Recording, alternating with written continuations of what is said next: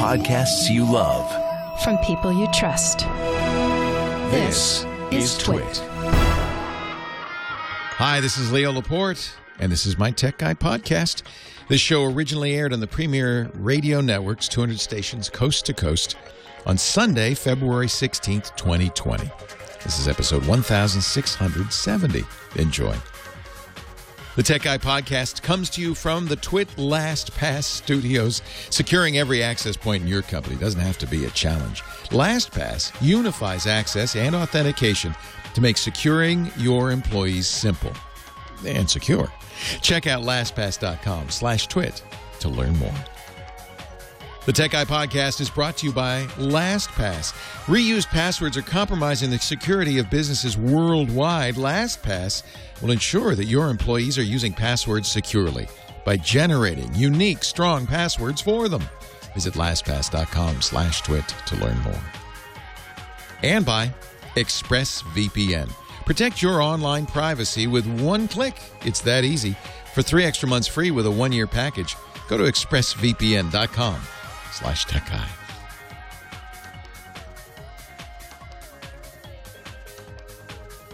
Well, hey, hey, hey, how are you today? Leo Laporte, the tech guy. Time to talk computers, the internet, home theater, digital photography, smartphones, smart watches, augmented reality, virtual reality, real reality. 8888 Ask Leo is my phone number. If you want to talk high tech, I'm here for you. I'm your tech guy. I'm your personal tech guy. 888 827 5536. That's toll free uh, from anywhere in the U.S. or Canada. Outside that area, you can still reach us with Skype out. It's 888 827 5536. Website, techguylabs.com. You want to remember that anyway, because everything we talk about ends up there. We have uh, professional scribes who are writing this down. And uh, and that way you don't have to, right? As you're driving around, you can just go to techguylabs.com. It's free. There's no sign up. Everything we talk about, all the links, everything will be right there. Uh, Samsung this week announced new phones: the Galaxy S20, S20 Plus, S20 Ultra, and the Z Flip, which in the rest of the world they call the Z Flip. Which I I don't know. I like the Z Flip. That's a good name. I ordered one, but good luck getting them kind of makes me mad. I don't know if Samsung provides them or these people just know how to do it, but they're, you know, all the YouTube reviewers have already got theirs. Darn it, and I'm waiting. I'm excited about it, except that uh, that guy Jerry Rigs Everything got his. You know about Jerry on YouTube? He destroys phones, the destroyer of phones. And uh, yeah, he took an exacto knife. Just it pains me. took an exacto knife to the phone. Like you're going to do that? Are you going to do that? What he does is he tests the hardness of the screen.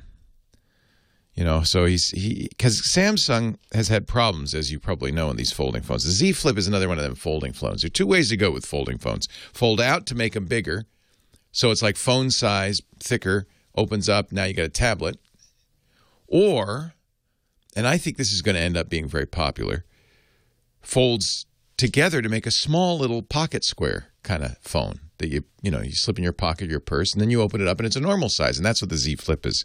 It's a 6.7 inch phone that folds in half, so you can just pocket it. I think that's actually a good. And there's some kind of it's. A, I think it's a good idea. There's some kind of the hinge is uh, stiff enough so that you can have it all the way open, but you can also have it halfway open. So it's like a little Smurf laptop you could put there, a little Barbie laptop and then uh, there are programs can understand that because I guess Google's put that in Android now. And so if it's if it's folded a little bit, it'll say oh, and it'll use the top. For instance, Google's Duo, which is their phone calling, their video calling, you know, their FaceTime program. If you're halfway folded, they'll put the video of the person in the top half and the controls in the bottom half, and you can aim it just like you would with a laptop to get this you know, the camera aimed just right. I, li- I think that's kind of cool, right? Little Barbie laptop. I'll put it in my Barbie funhouse. It'll be cute. But don't scratch it with an exacto knife, okay? Uh, Jerry is famous for uh, testing the hardness of screens. And so the Samsung Galaxy Fold was notorious for a very fragile screen. In fact, reviewers broke it in the first day. Many reviewers did in the first day. And uh, well, that that wasn't so. Samsung said, "Well, well, okay, never mind. I'll forget that." And they came back a couple months later. They said, "Well, we fixed uh, it's fixed it, but it's still a soft because to be a flexible screen like that, the screen has to bend. It's got to be you know just soft plastic. It's an OLED OLED screen, and uh, which can, those can bend, and so it can bend. But you know, it, it might have little crinkles or creases or little bubbles, you know, little ripples as it's bending.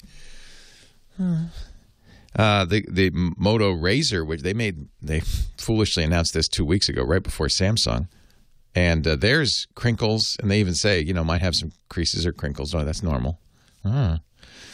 Uh, and of course, Jerry, when he takes his exacto knife to the fold or the Moto, Moto Razr, just slices right through it because it's plastic. Samsung said, "Oh, don't worry, the Z Flip, we're going to um, we're going to make this with folding glass, super thin glass that'll fold." Jerry says, "No, no, it's not." he scratches it, scratches it. He says it's still pretty soft. Okay, so remind me not to use an exacto knife on it. Somebody in the chat room says, "Yeah," and Jerry Rig everything has five million subscribers. Yeah, they do. Five half a million views on this this durability test. So, I guess you know he can afford to buy a fourteen hundred dollar phone. Yeah, that's how much it is, and destroy it. Break my heart. Brought to you by dbrand. Uh, I just, uh, you know, I'm I'm probably not going to scratch it with an exacto knife. So Jerry says it's probably not glass, glass. We Jerry doesn't know. Jerry says it's probably not glass, glass. It's probably a, a plastic with some glass mixed in, or so, I don't know. I don't care. Uh, I I have learned not to scratch it with an exacto knife. um, but yeah, now Samsung's going to take some heat. Boy, I would not want to be in the smartphone business these days because there's these little dweeby guys. There's a lot of them. Uh, most of them have YouTube channels who specialize in dissatisfaction. That's they're in the business of dissatisfaction. Oh, I don't know. It's not that good. It oh, it scratches. When I dropped it off the roof, it broke. Oh man.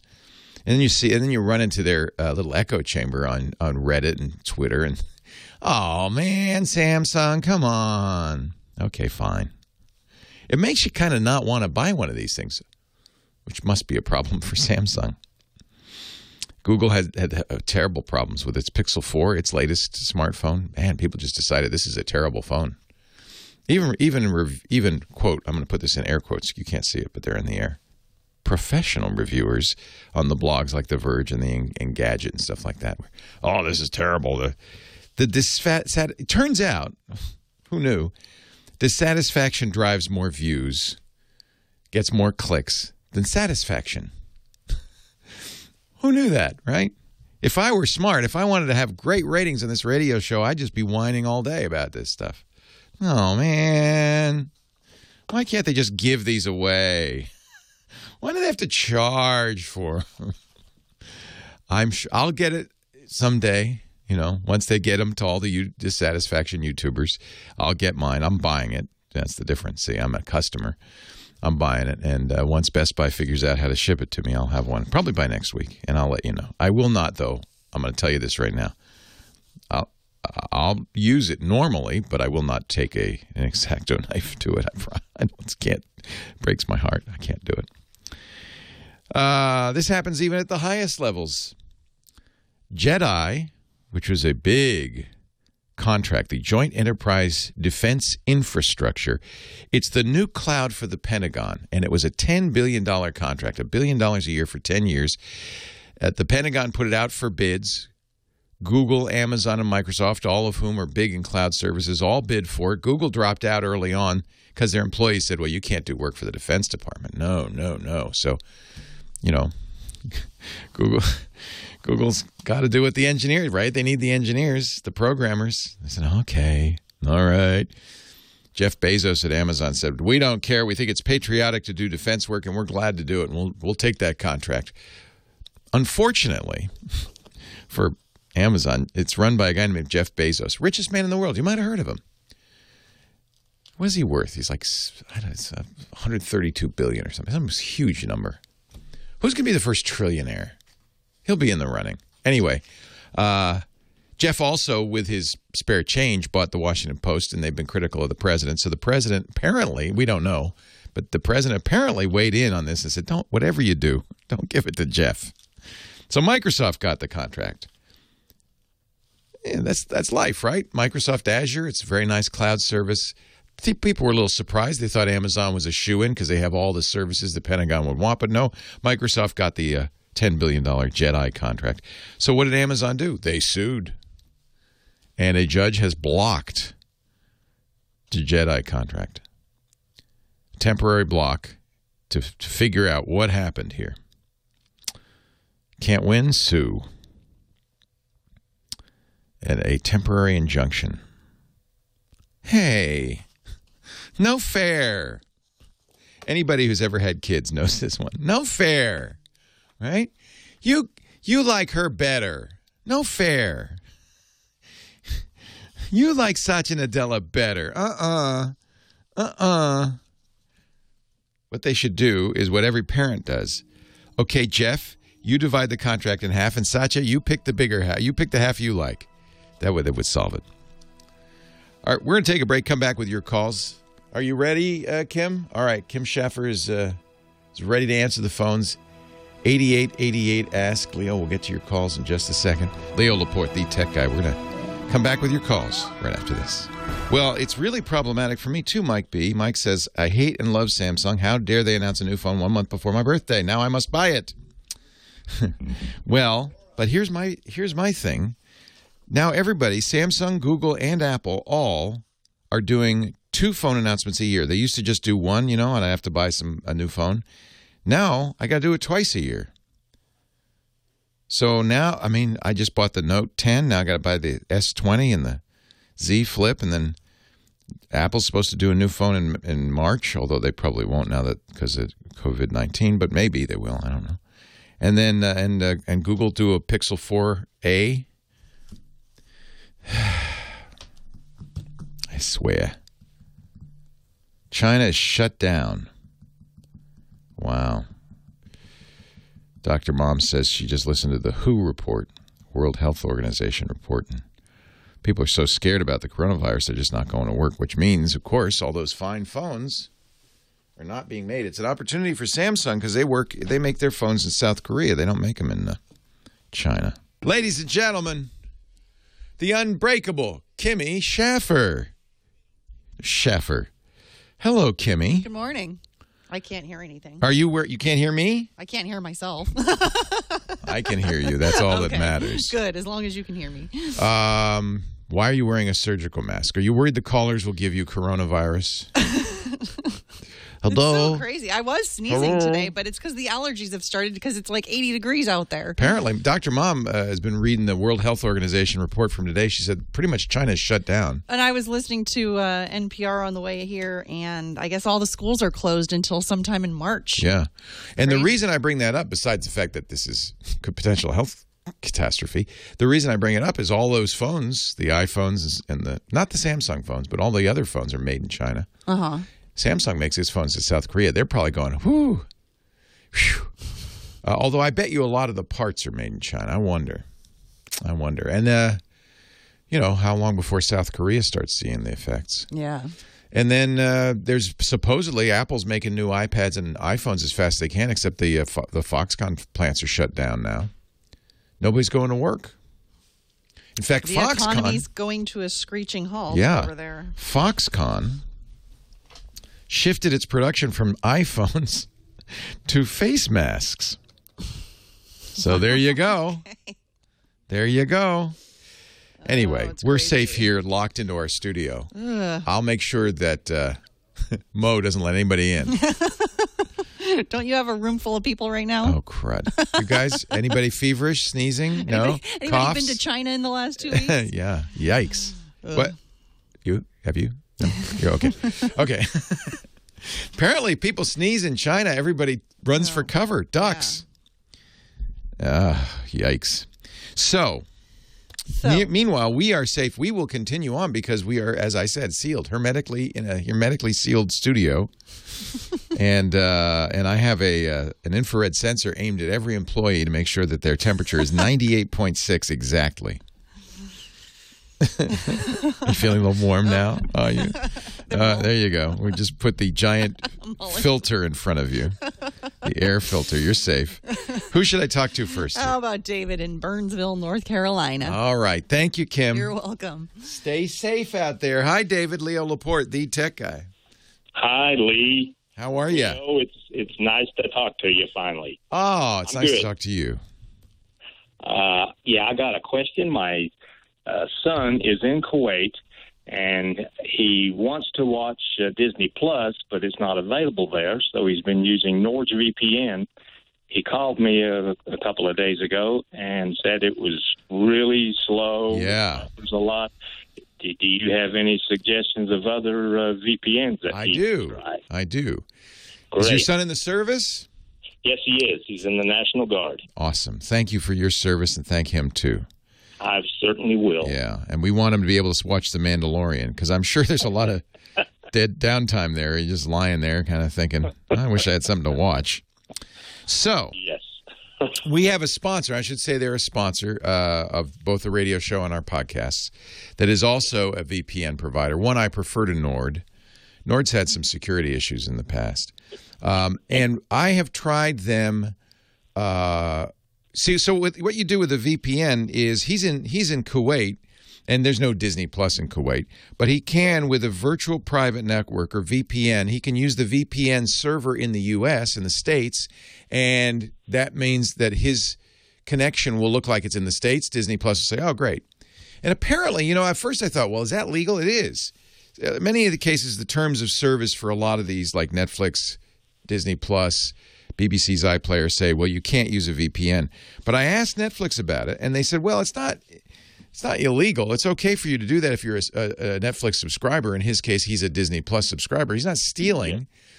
They said the reason we just don't recommend it is because VPNs slow things down, and they do. In the nature of a VPN, there's a little extra overhead, right? Because he's not getting it from the base server; he's getting it mm-hmm. from the U.S., and so it has to go from the base through maybe one or two servers to the U.S.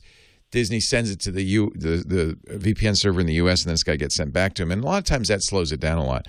Here's the weird thing: I don't know what ExpressVPN's doing, but I I have practiced, I have tried it all over the world, and it works fine. In fact, uh, Lou Maresca, who's uh, one of our uh, hosts, just got back from Dubai, and he's which is close to Kuwait. It's in the Middle East. He said ExpressVPN worked fine.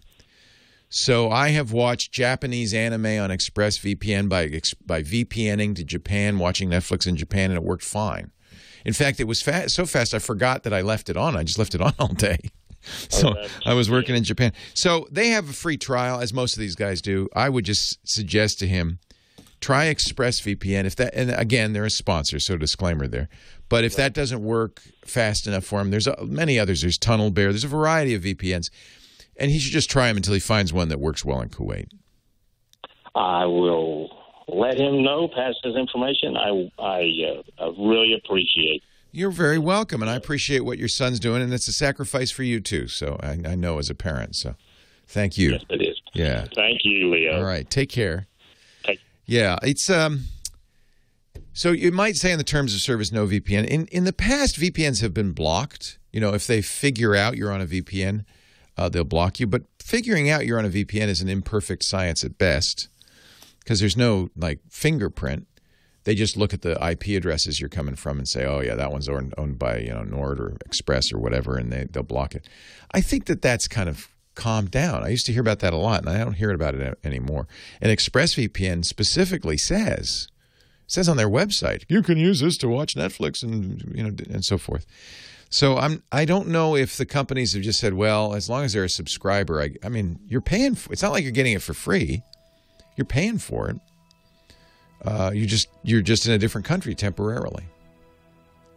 So, Lou says uh, he was able to do it. He, he he does says sometimes there's a little a little hoop you might have to jump through, something called bearer access tokens. Sam's coming up, our car guy. Hey, Leo. I, hey, how are you, Sam? Doing all right. What are you What are you sitting in front of there? What is that? This is uh, this is a rendering of uh, an interior concept uh, from a supplier called Faurecia. Uh, I went to uh, their innovate one of their innovation days uh, earlier this week, and they had some interesting stuff that they're doing with. Well, they've got a lot of interesting stuff, but I wanted to talk about uh, sound bubbles All right, and what they're doing with that. I'm in a sound bubble. Yeah. I, I am so glad that as I become aged, uh, I won't have to drive a car in the future. My poor mom, you know, when she reached about 75 or maybe 80, I guess it was about 75, she, you know, sold her car and said, well, I'm just going to have to. Fortunately, Uber, you know, take taxis everywhere. Fortunately, Uber's now much more common so that you don't have to drive. And I think autonomous vehicles are going to really be a great thing for us old folk. Yeah, yeah, it's probably going to take longer to get to areas like Petaluma, um, just because you know there's, it's less densely populated, Right, and right. so making the business case for that is going to be a lot harder. Um, but Oh, I'll uh, move to a it'll city, get there eventually. Yeah, I was. Uh, we were driving to San Francisco on uh, Friday. It's a horrific wreck, just awful, and uh, right, right in front of us. And uh, it just made. I just think I hate to drive. And then a friend, a friend of ours, uh, got in a big collision with a truck, and his car did not fare so well. Nor did he, but he's all right. But he's had to have a lot of surgeries, and it's just it makes you think this is so dangerous to drive. We forget about that. We talk about coronavirus. Yeah, well, we, we forget about it we're- because we're getting in the most of the time. Yeah, I mean, well, we forget because most of the time we do it really well. You know, I mean, the vast majority of the, the miles that we accumulate, we don't have any problems. And, you know, the, the actual times when we crash are so infrequent. You know, we, we drive in the U.S., we drive 3.2 trillion miles a year. Wow. And on average, we you know we every we have an, a crash about every half a million miles. You know, so for for somebody that drives fifteen thousand miles a year, that's once every thirty years. Yeah, that's not too bad. Yeah. You know, we have one one fatality for every hundred million miles traveled. Our son is so reluctant to get his license because he drives around with his mom. he goes, People are crazy. She says, Yes. I know it was the same with my younger daughter, and she didn't get her license until she was twenty. Yeah, he's 17 and he's, he's, I don't know how anxious he is. His friends are all starting to get licenses though. So I think he's going to want one. Well, then then he doesn't need one. That's true. Let them with his drive. friends. Although Yeah. we won't. His friend, uh, they're they're all going to the beach today, and his friend said, "I'll drive," and we said, "No, we'll drive." no, I don't think so. It's time to talk automobiles with Sam Abuelsamid. He's a principal researcher at Navigant Research. Podcast is Wheel Bearings at wheelbearings.media. He joins us every week to talk cars. Hello, Sam Abuelsamid. Hello, Leo. How are you today? I am great. How are you? Well, the sun is shining. It's supposed to hit forty-one degrees this afternoon, so pretty good. Is that Fahrenheit or Celsius? Well, Fahrenheit, thankfully. I, I Oh. don't think I'd want it to be 41 degrees Celsius Oh, around here. you're in the- especially not in February. Not in the Motor City. No, Yeah, no, no. or anywhere else for that matter. I mean, 41 is pretty hot. Pretty hot. Yeah. Um, you are sitting in front of a car cockpit. A couple of things I notice immediately. There's no steering wheel. Uh, there is, but it's it's receded back into the dashboard. Oh, Uh, so this is kind of like the actually a- Avenue 5 steering wheel. It emerges and then doesn't do anything. You just play with it. Yeah, Yeah. yeah, exactly. Um, yeah, I, yeah, I tried watching that show. My wife and I watched the first episode, and it was so not funny that we just gave up on it. Yeah, I agree. Anyway, Too bad because I uh, love I love all the players and I and the, it's the guy who did I know. wrote it did Veep and I thought oh this is gonna be great Yeah. and yeah it was kind of sad. So anyway, um, I went to uh, an Innovation Days event uh, this week at uh, a supplier called Faurecia. They're a French-based uh, company, and they have uh, an engineering facility here in Detroit.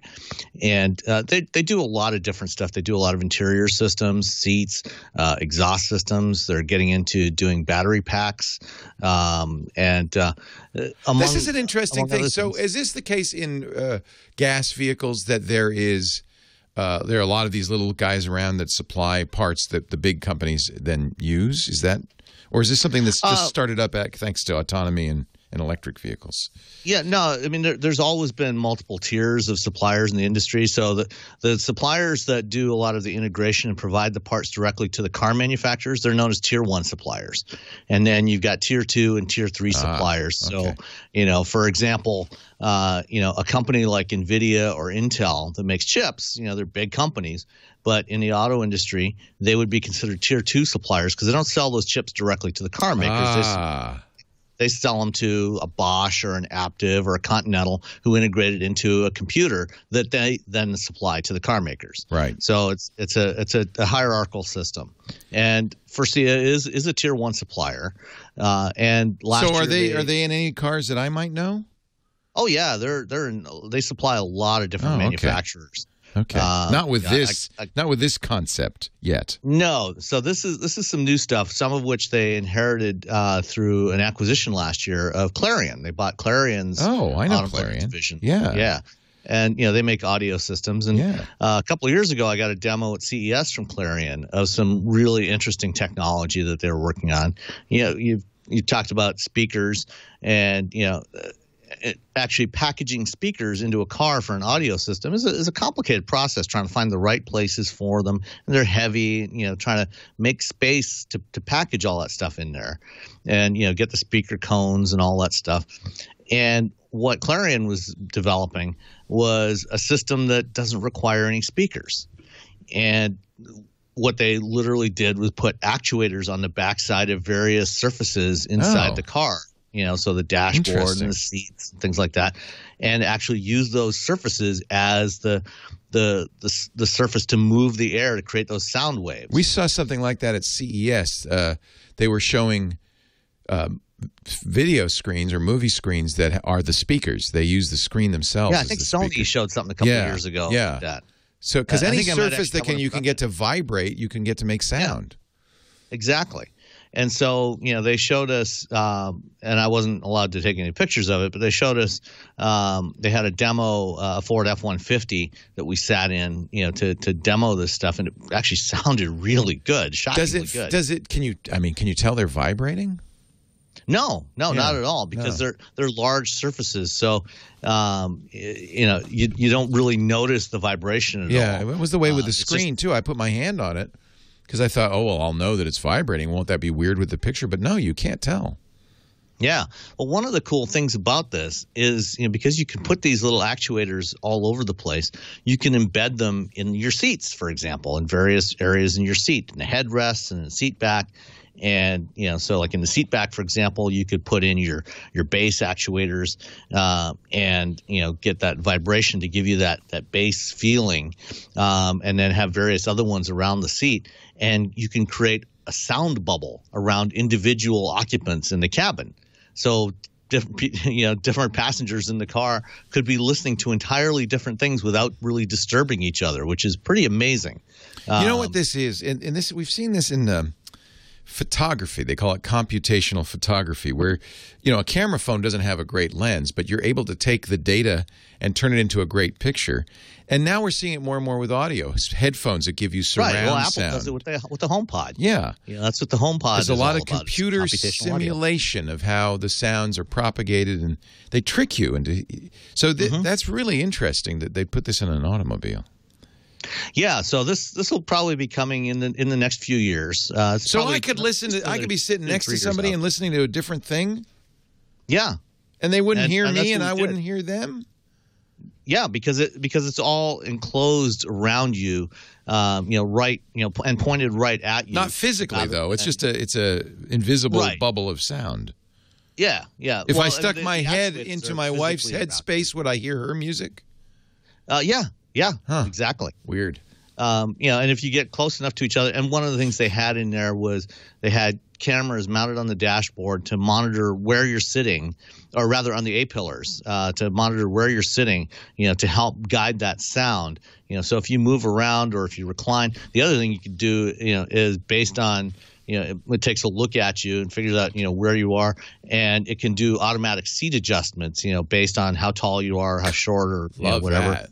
So there's all, all kinds of interesting things that they're doing with this. They also had uh, uh, an in-vehicle wellness system. So they had they put little pressure pads in the footwell, and it can guide you through. You know, this this could be for you know if you're in an autonomous vehicle, uh, guide you through some little exercises. You know, you Jeez, can no, I don't move want your, that. move your feet around. You know, and and do little um, you know exercises. Exercise. What do they? Work, work out your legs. What are they nuts? Actually, I, you know who's going to use this technology? Remember, we saw Delta at CES had uh, airport screens that would be different depending on who's looking at it. Somehow doing the same kind of thing. It's only a matter of time before advertising uses this. As you're walking down the street, you enter a sound bubble and you get an ad, and then you walk Yeah. through it. Or maybe you, you know, as in like Blade Runner, you'd even see an ad that's dedicated to you as you walk by. That's just a matter of yeah, time. and you know if you're and if you're riding in a shared autonomous shuttle, um, you know with maybe two or three other people, you could each be listening to your own thing without disturbing the others around you. I kind of think, I you know, one of my favorite memories is going on a road trip with the kids, and we all listened to uh, the same novel, the same young adult novel together, and I thought that was a great experience. So there's something about com- communality that's kind of cool. But Well, then yeah, again, and, and you know the, you can do that too. I mean, you I have had to listen to my son's all rap that. music all the way to high school every morning. That was kind of a bummer. So Yeah. maybe we could have used it then. is this uh, how how theoretical is this? Is this going to come to Uh, cars? probably uh, like probably like the you know another generation of vehicles out. So probably about two to four years out from production. okay, just so a matter maybe of in the time. 20, 23, 22, 23 time frame. Nice.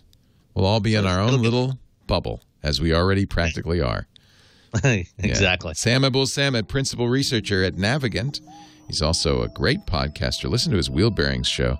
It's at wheelbearings.media. And he joins us every week to talk cars. Thank you, Sam. Thank you, Leo.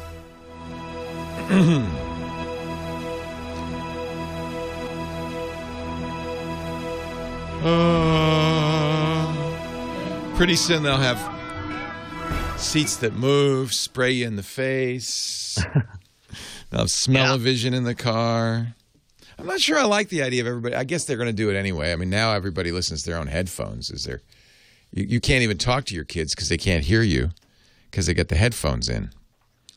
You have to go. Well, some, sometimes that's you know. I mean, you've, you've been on road trips with your kids. You know, I'm sure you know there there are times when that's not such a bad thing. It was thing. cool when we were all we all listened to uh, Bud Not Buddy, I think, and it was or Holes or something like that. It was really because you could talk about it. It was a communal experience. We're getting away from that in the world. We don't watch. We don't Yeah. all watch the same TV show. It's not like my day where we'd gather around the, the radio, listen to, listen to Mr. Roosevelt's fireside chats. Not not like my day. Uh, one thing I, I didn't get a chance to uh, mention that I wanted to bring up um, next next Friday and Saturday, I'm going to be uh, a judge at uh, First Robotics competition Oh. in Southfield, Michigan, at Southfield High oh, School. first is so cool. Um, That's great. Yeah, I, I did it. I've done it before, and so I'll be doing it again uh, next week, uh, and then uh, next month or in April uh, for the World Championships as well. So this is a regional competition, and then the Oh, World man. Championships in Detroit. Well, let's talk Uh, about it next week. That's great.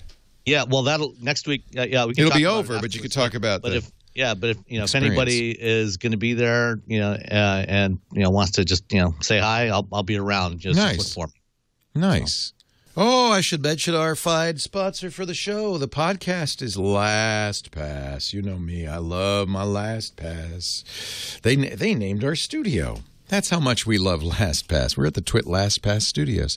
Why do I recommend LastPass? I've been recommending them for 10 years. I started using them a decade ago when they first came out. I remember it was about five or six years ago. I was telling Steve, you got to use LastPass. Steve called them, talked to the creator of LastPass, Joe Siegrist. Joe said, Let me show you what I'm doing, Steve, and why uh, we're the best. And Steve said, Yeah, yeah, he's our security guy. He gave it two thumbs up. He uses it still. We love it so much we use LastPass here at work as well as at home. They have LastPass Premium for individuals. I use LastPass Families at home because it's great. I can share passwords with my wife. I could designate her as my emergency account. If something happens to me, she'll have access to my passwords. That'll be nice for settling my estate, all of that. Um, and then there's LastPass Enterprise, and that's what we use at business. And there's a really important reason to use LastPass at business. They just uh, there was just a study that came out. It's the Global Password Security Report. they uh, they were studying trends in credential management and access and authentication in business. And what they found is that on average, your employees, my employees, people's employees use the same password over and over and over again, on average 13 times. So now I want you to kind of think about this. So that means when they're logging into your bank account, same password. They're logging into your database, same password. When they're logging into QuickBooks, same password.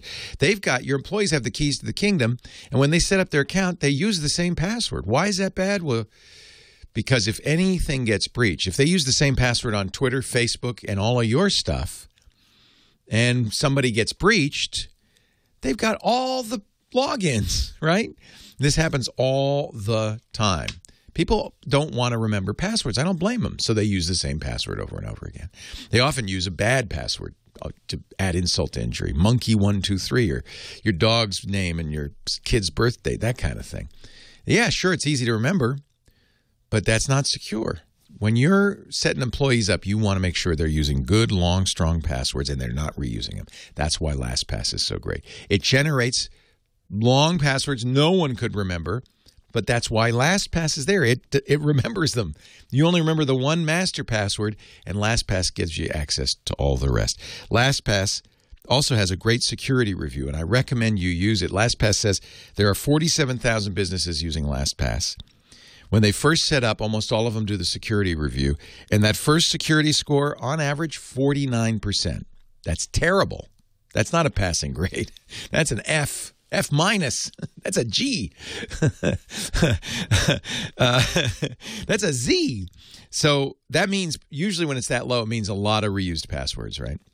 But the nice thing about this security test, and I do this every few months, is it'll say, oh, these are weak or strong, or, or by the way, or have been found in a breach, or you're reusing, and they'll help you change all of those. So they help you get your security back up to 100%. That's what you want as an employer. LastPass also has lots of nice features like single sign on over 1,200 applications. That's kind of nice because it makes it easy for your employees and more secure for you. They allow you to have all sorts of po- po- uh, policies. We over 100 policies. We have, for instance, we require our employees to use two factor. We require employees to, we have minimums for their passwords so they can't be using their birth date and their dog's name.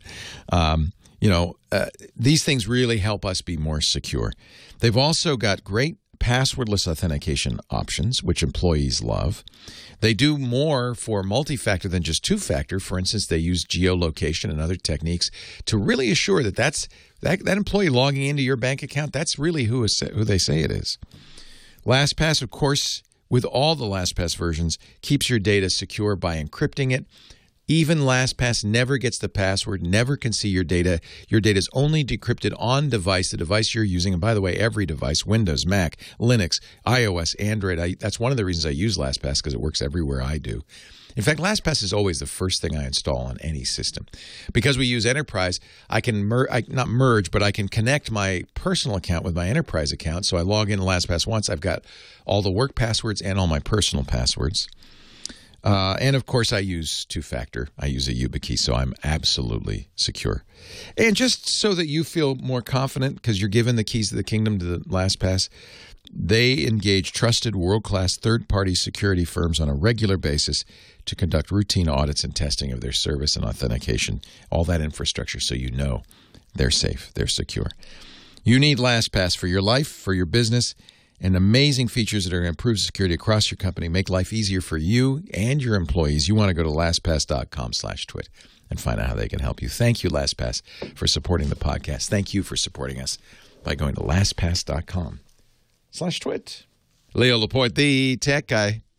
Sam is going to be uh, judging the first robotics competition, which is kind of cool, in uh, Detroit on Saturday, uh, Friday, and Saturday this week. He wanted me to pass that along and say if anybody's going to be uh, in Southeast Michigan at the regional First Robotics regional contest at Southfield High, look for him. He'll be a judge, and then I guess he's going on to judge the nationals too.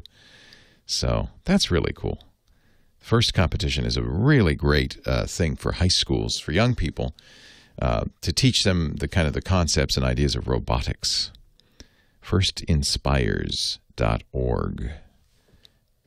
On we go with the show. 8888 Ask Leo's the phone number. Myrna's in Twin Peaks, Ohio. Hello, Myrna. I'm sorry, California. Hi, Myrna. Yes, sorry about that. I, I've been advised that Windows 10 has an embedded virus uh, controller, and I don't need Nod 32.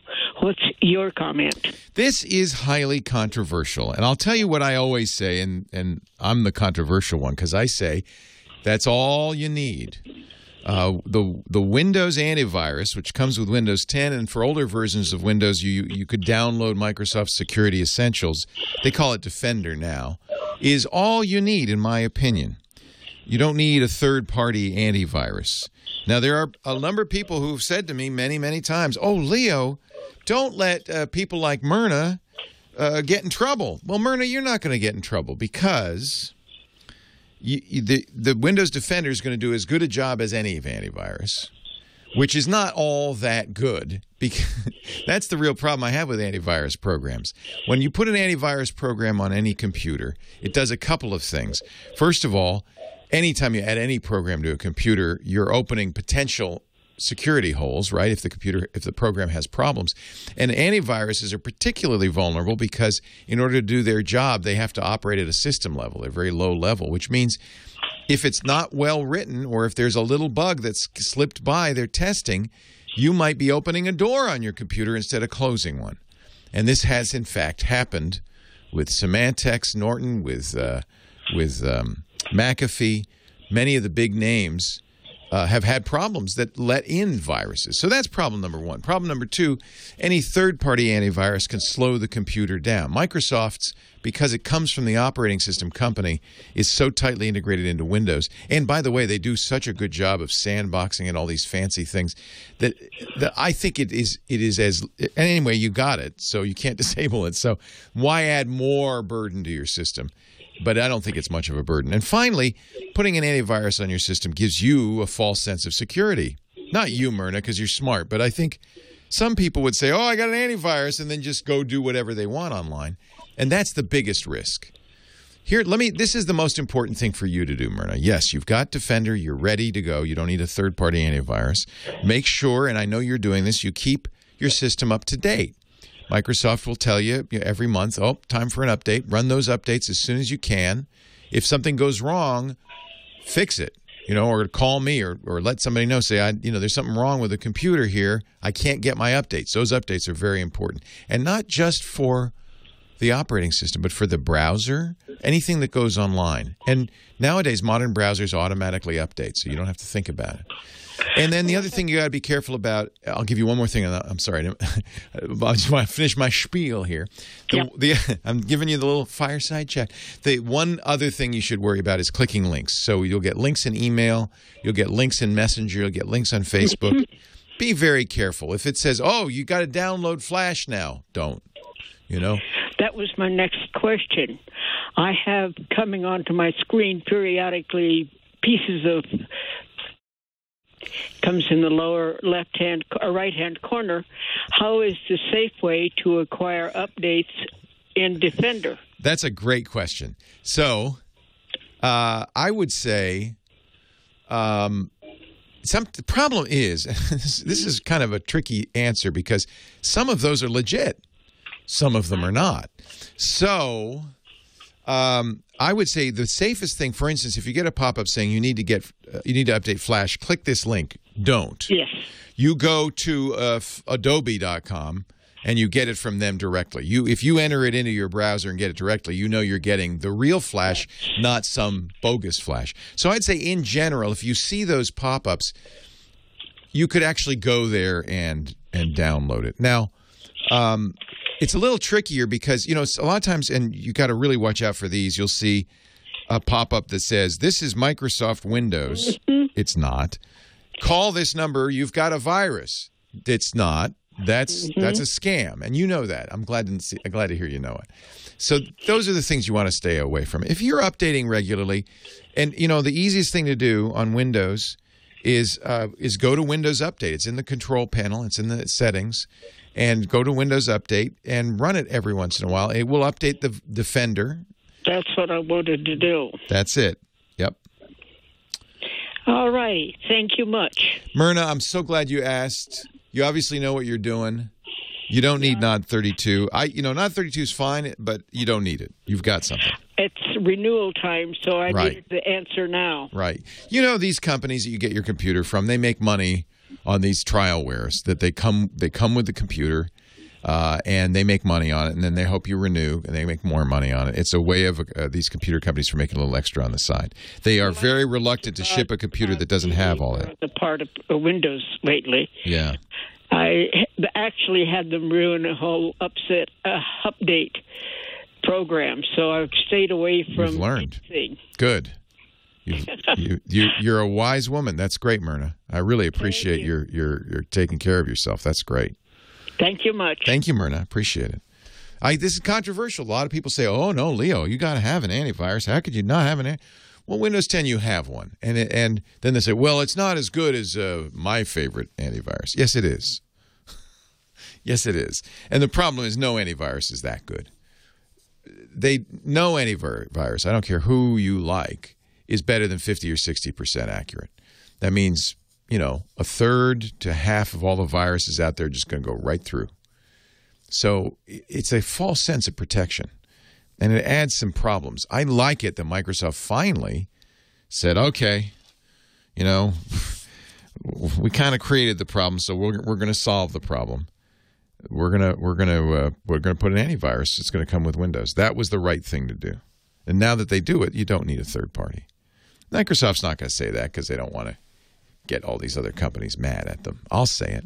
You don't need an antivirus. And where you really don't need it is on your phone.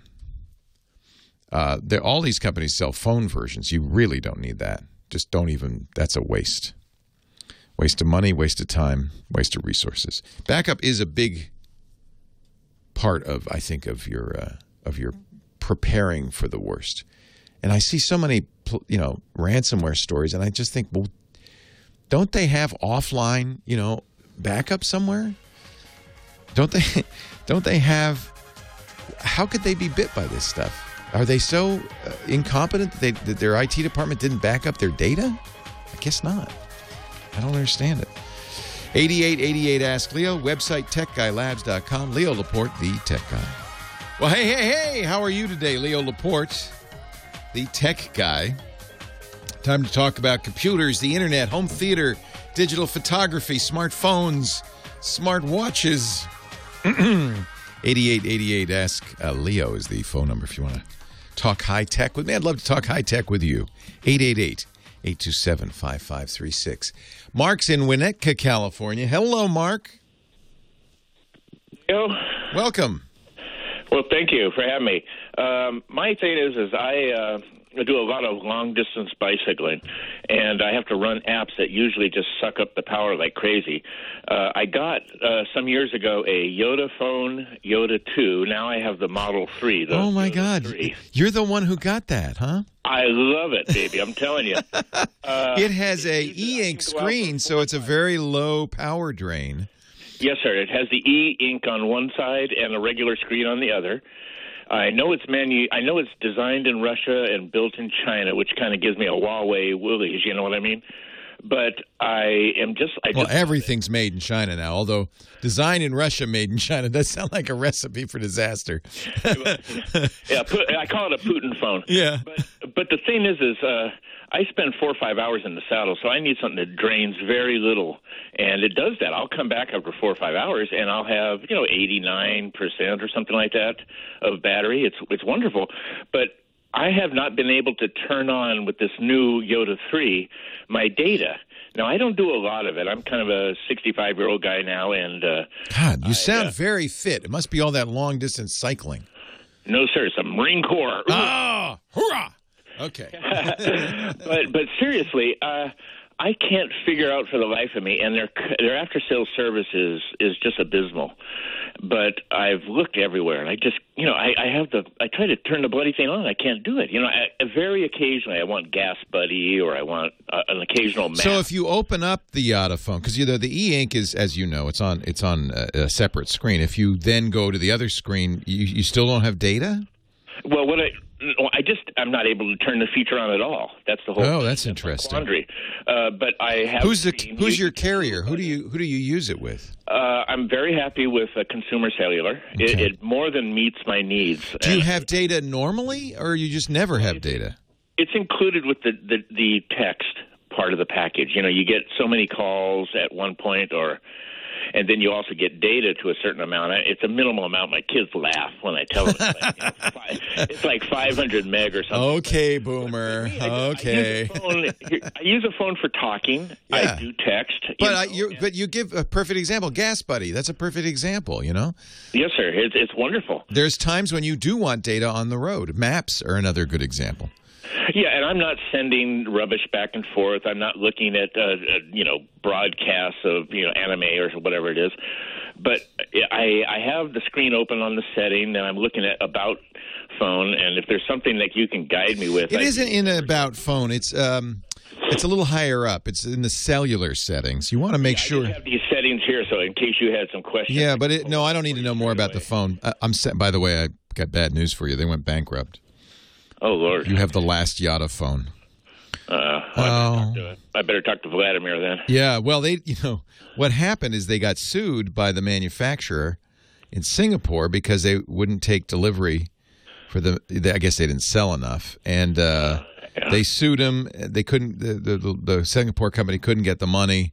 They basically just, you know, it just. There, failed. there is one other that I'm aware of. I think it's called High Tense. Yeah. the brand or something, and I don't know. Yeah. So e ink, the beauty of e ink, the reason it's a good thing for a long battery life is you don't update the screen in between changes. So it wouldn't save you much if you had an e ink screen that had a, a clock moving on it. But most of the time, and that's why the Kindle uses it. Most of the time, you're looking at a static page, and it's only on the Kindle when you turn the page that it uses any juice at all. Kindle gets Well, well days mine runs, and I have an odometer, speedometer on it. Really? Well, I don't know if you're getting any benefit from it then. I think it's time to look at a longer lived uh, normal phone. You're not going to be able to get another YotaPhone anyway.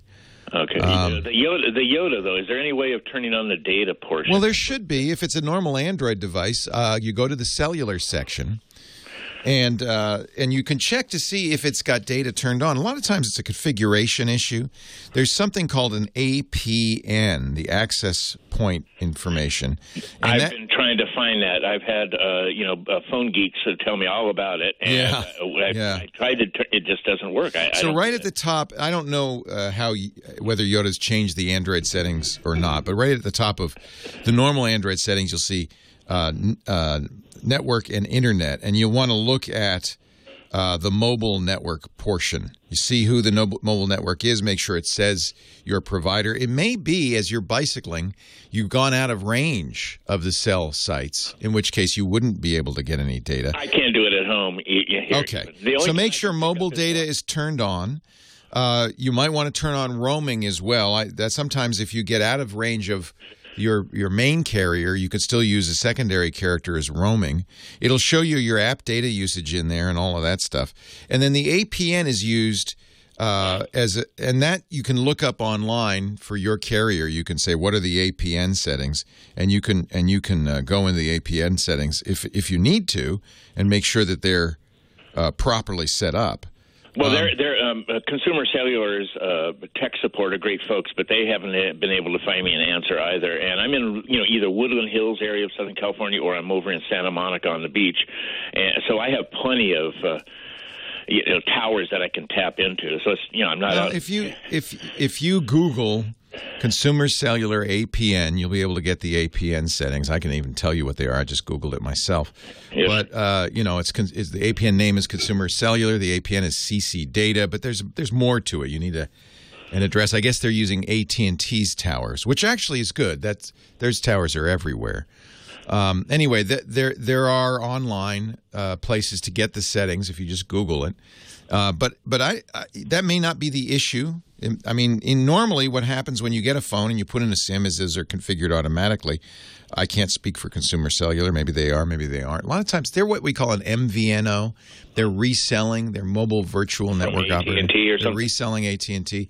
And some of these companies are great, and sometimes uh, the reason they're cheaper is they don't well, you've already discovered have great tech support, and it may be that they haven't got it configured exactly right. But I think I've never heard any bad things in that regard about consumer cellular. So I'm sure they like to sell me more data, but you know they're not the cheapest on data. Yeah, I yeah, that's the whole idea. Financials. I'm not. You know, I don't. they're for people anything. yeah they're for people phone. like you who just don't need data you want a phone although honestly it sounds like you're using more data than you think but okay so again it's it's not at the bottom it's at the top network and internet inside there there'll be mobile network there'll be all the configuration information in there make sure mobile data is turned on that roaming is turned on you'll actually see how much data you've used if it's zero then you're right you're not getting any mobile data but I'm in that screen right now, and it says Sim One and uh, zero point oh, what is it, zero B data. Mobile Yeah. Data. So, they're it's not using mobile data at all, and that confirms your your report. So, is it turned on? Uh, you know, I've had my geek kids try and help me with it, and we're in the same screens they were in, and they said, "Dad, what are you doing getting this weird phone?" Well, you know, I mean, But it's but you don't see a setting for mobile data. I have it in front of me. I'm looking at the data usage screen right now. Yeah, no, don't go there. Above that, there should be a setting for mobile data. It, it Oh, needs to be turned on. It's in the very first page up there. Oh, mobile data usage, uh, Above that, it should say mobile data. It should be uh, turned on. network manager, data saver. Turn that off. Yeah, I don't need that. We right? don't need to save data. Yeah, so I'm fine with a Wi-Fi. It works, you know, splendidly for Yeah, that. Yeah, you have. All I'm saying is, mobile data is turned off. You need to turn it back on. if you've used zero bytes, that's because mobile data is turned off. I'm sorry, consumer cellular's not giving you any support. I mean, that's something they should do. You, unless you didn't buy any mobile data, but if you've bought mobile data uh, and you're using and you've used zero bytes, that means it's not turned on. Go find out somewhere in there. There's a setting. Turn it on. 8888 Ask Leo's the phone number. Uh, Hisense has an e ink phone. That's interesting.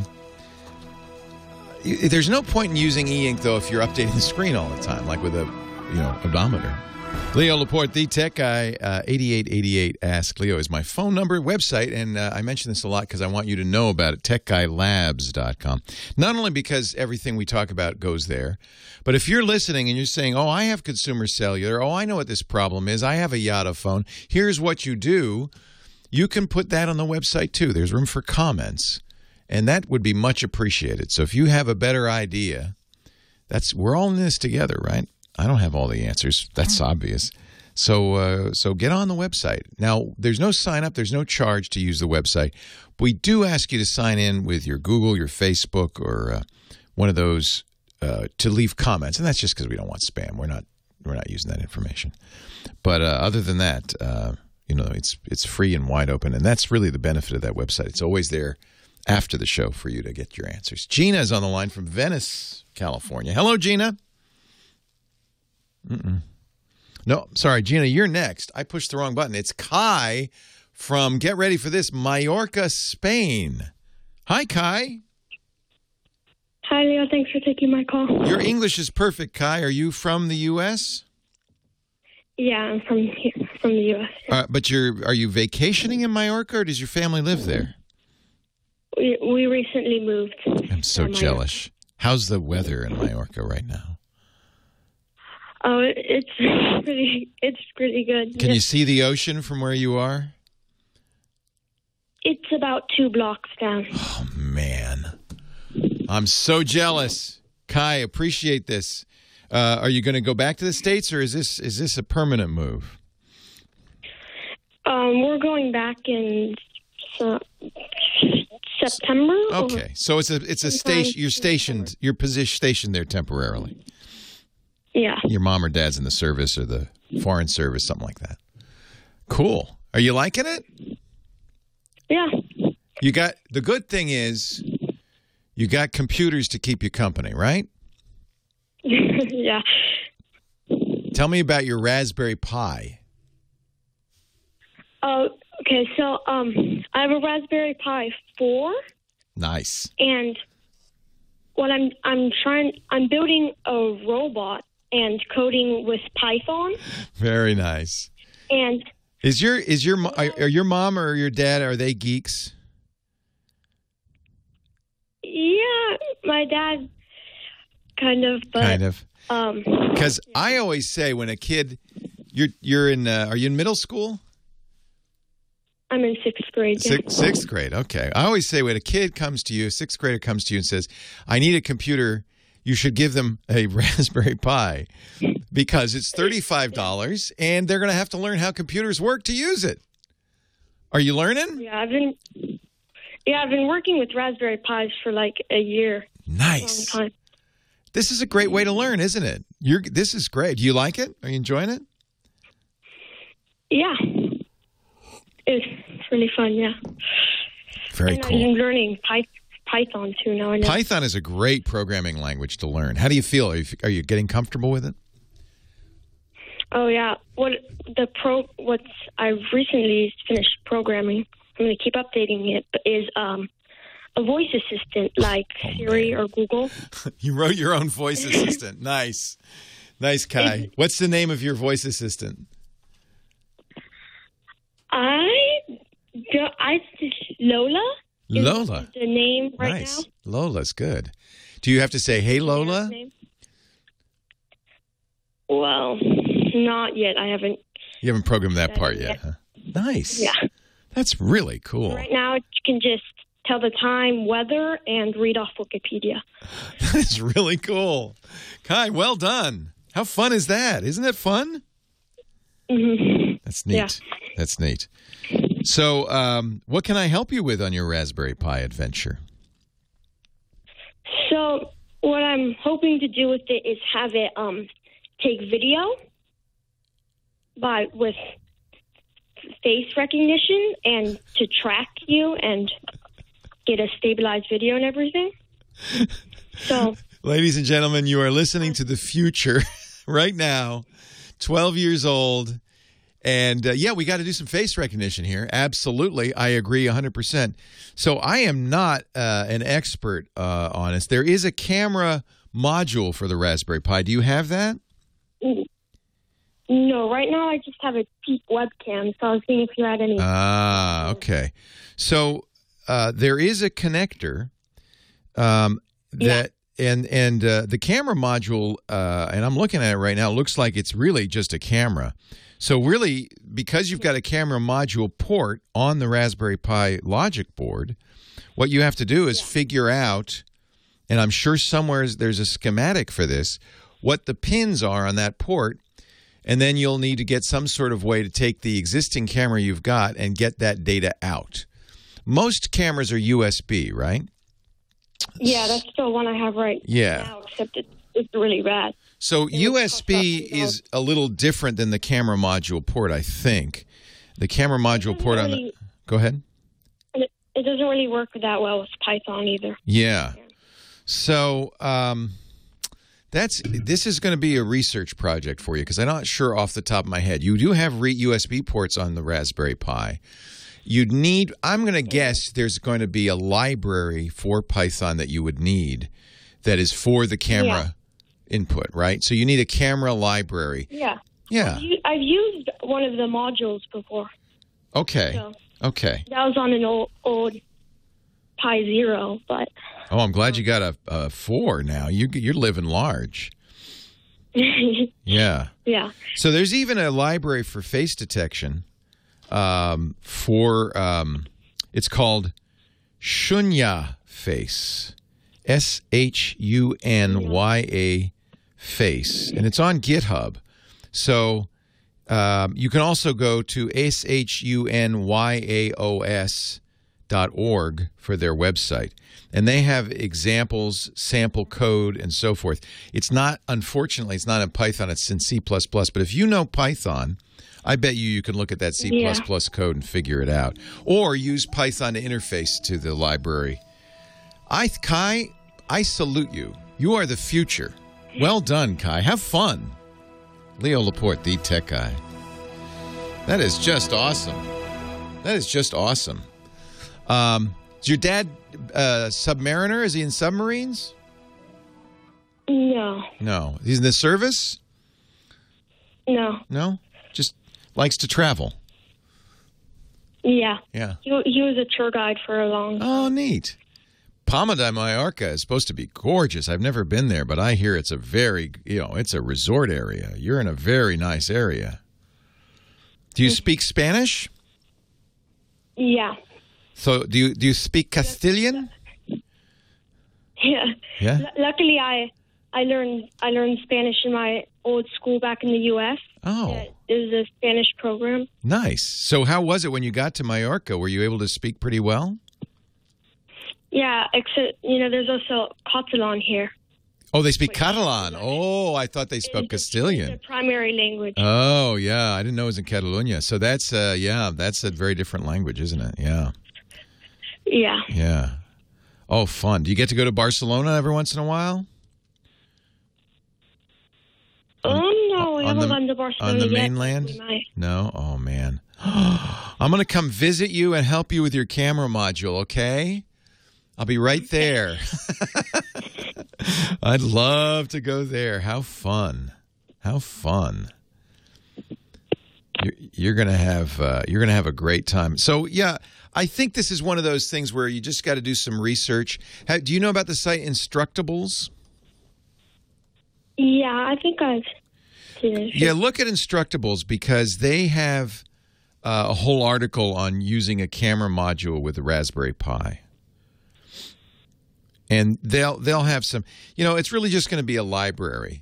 The library is going to do the heavy lifting for the interface, and I think you're probably just not going to use the camera module port, but use the USB port since it's a USB camera, and then I'll still send the data in. You just have to have something that can read that port, understand it, and pass it along to your program.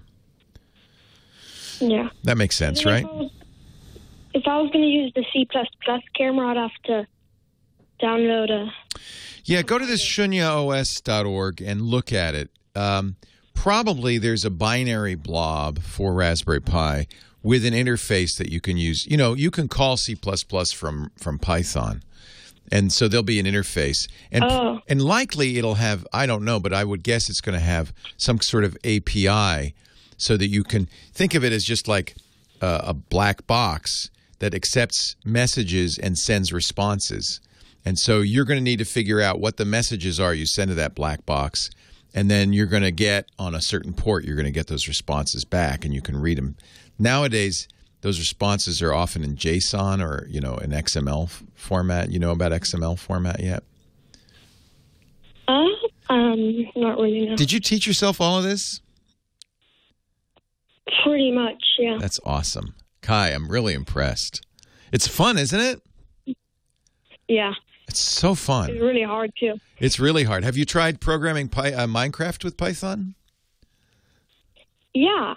Isn't Um, that, it, there's a great book on that. It's really fun. You can build dynamite bridges and then set them off and do all. You can have a, a program that builds just your perfect castle just with one command. I just love that. Yeah. It's fun. Well, you're on the right track. I think this is wonderful. Are you going to school in Palma? I mean, Mallorca? Yeah. Is it an American school or a Spanish school? It's uh, public. And so they don't. don't- It's all in Spanish. It's is it in English or in uh, Catal- Catalan, Catalonia?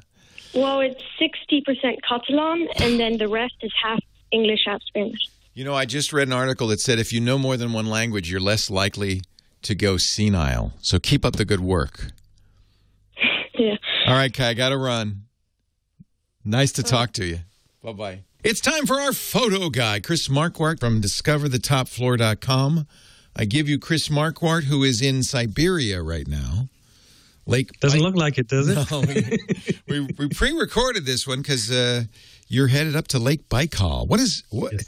It's is it the largest freshwater body uh, in the It world? is the largest liquid freshwater body. I think it, it holds like 20% of the fresh water of the world that's not frozen. And, well, the, the top is frozen. We'll be in.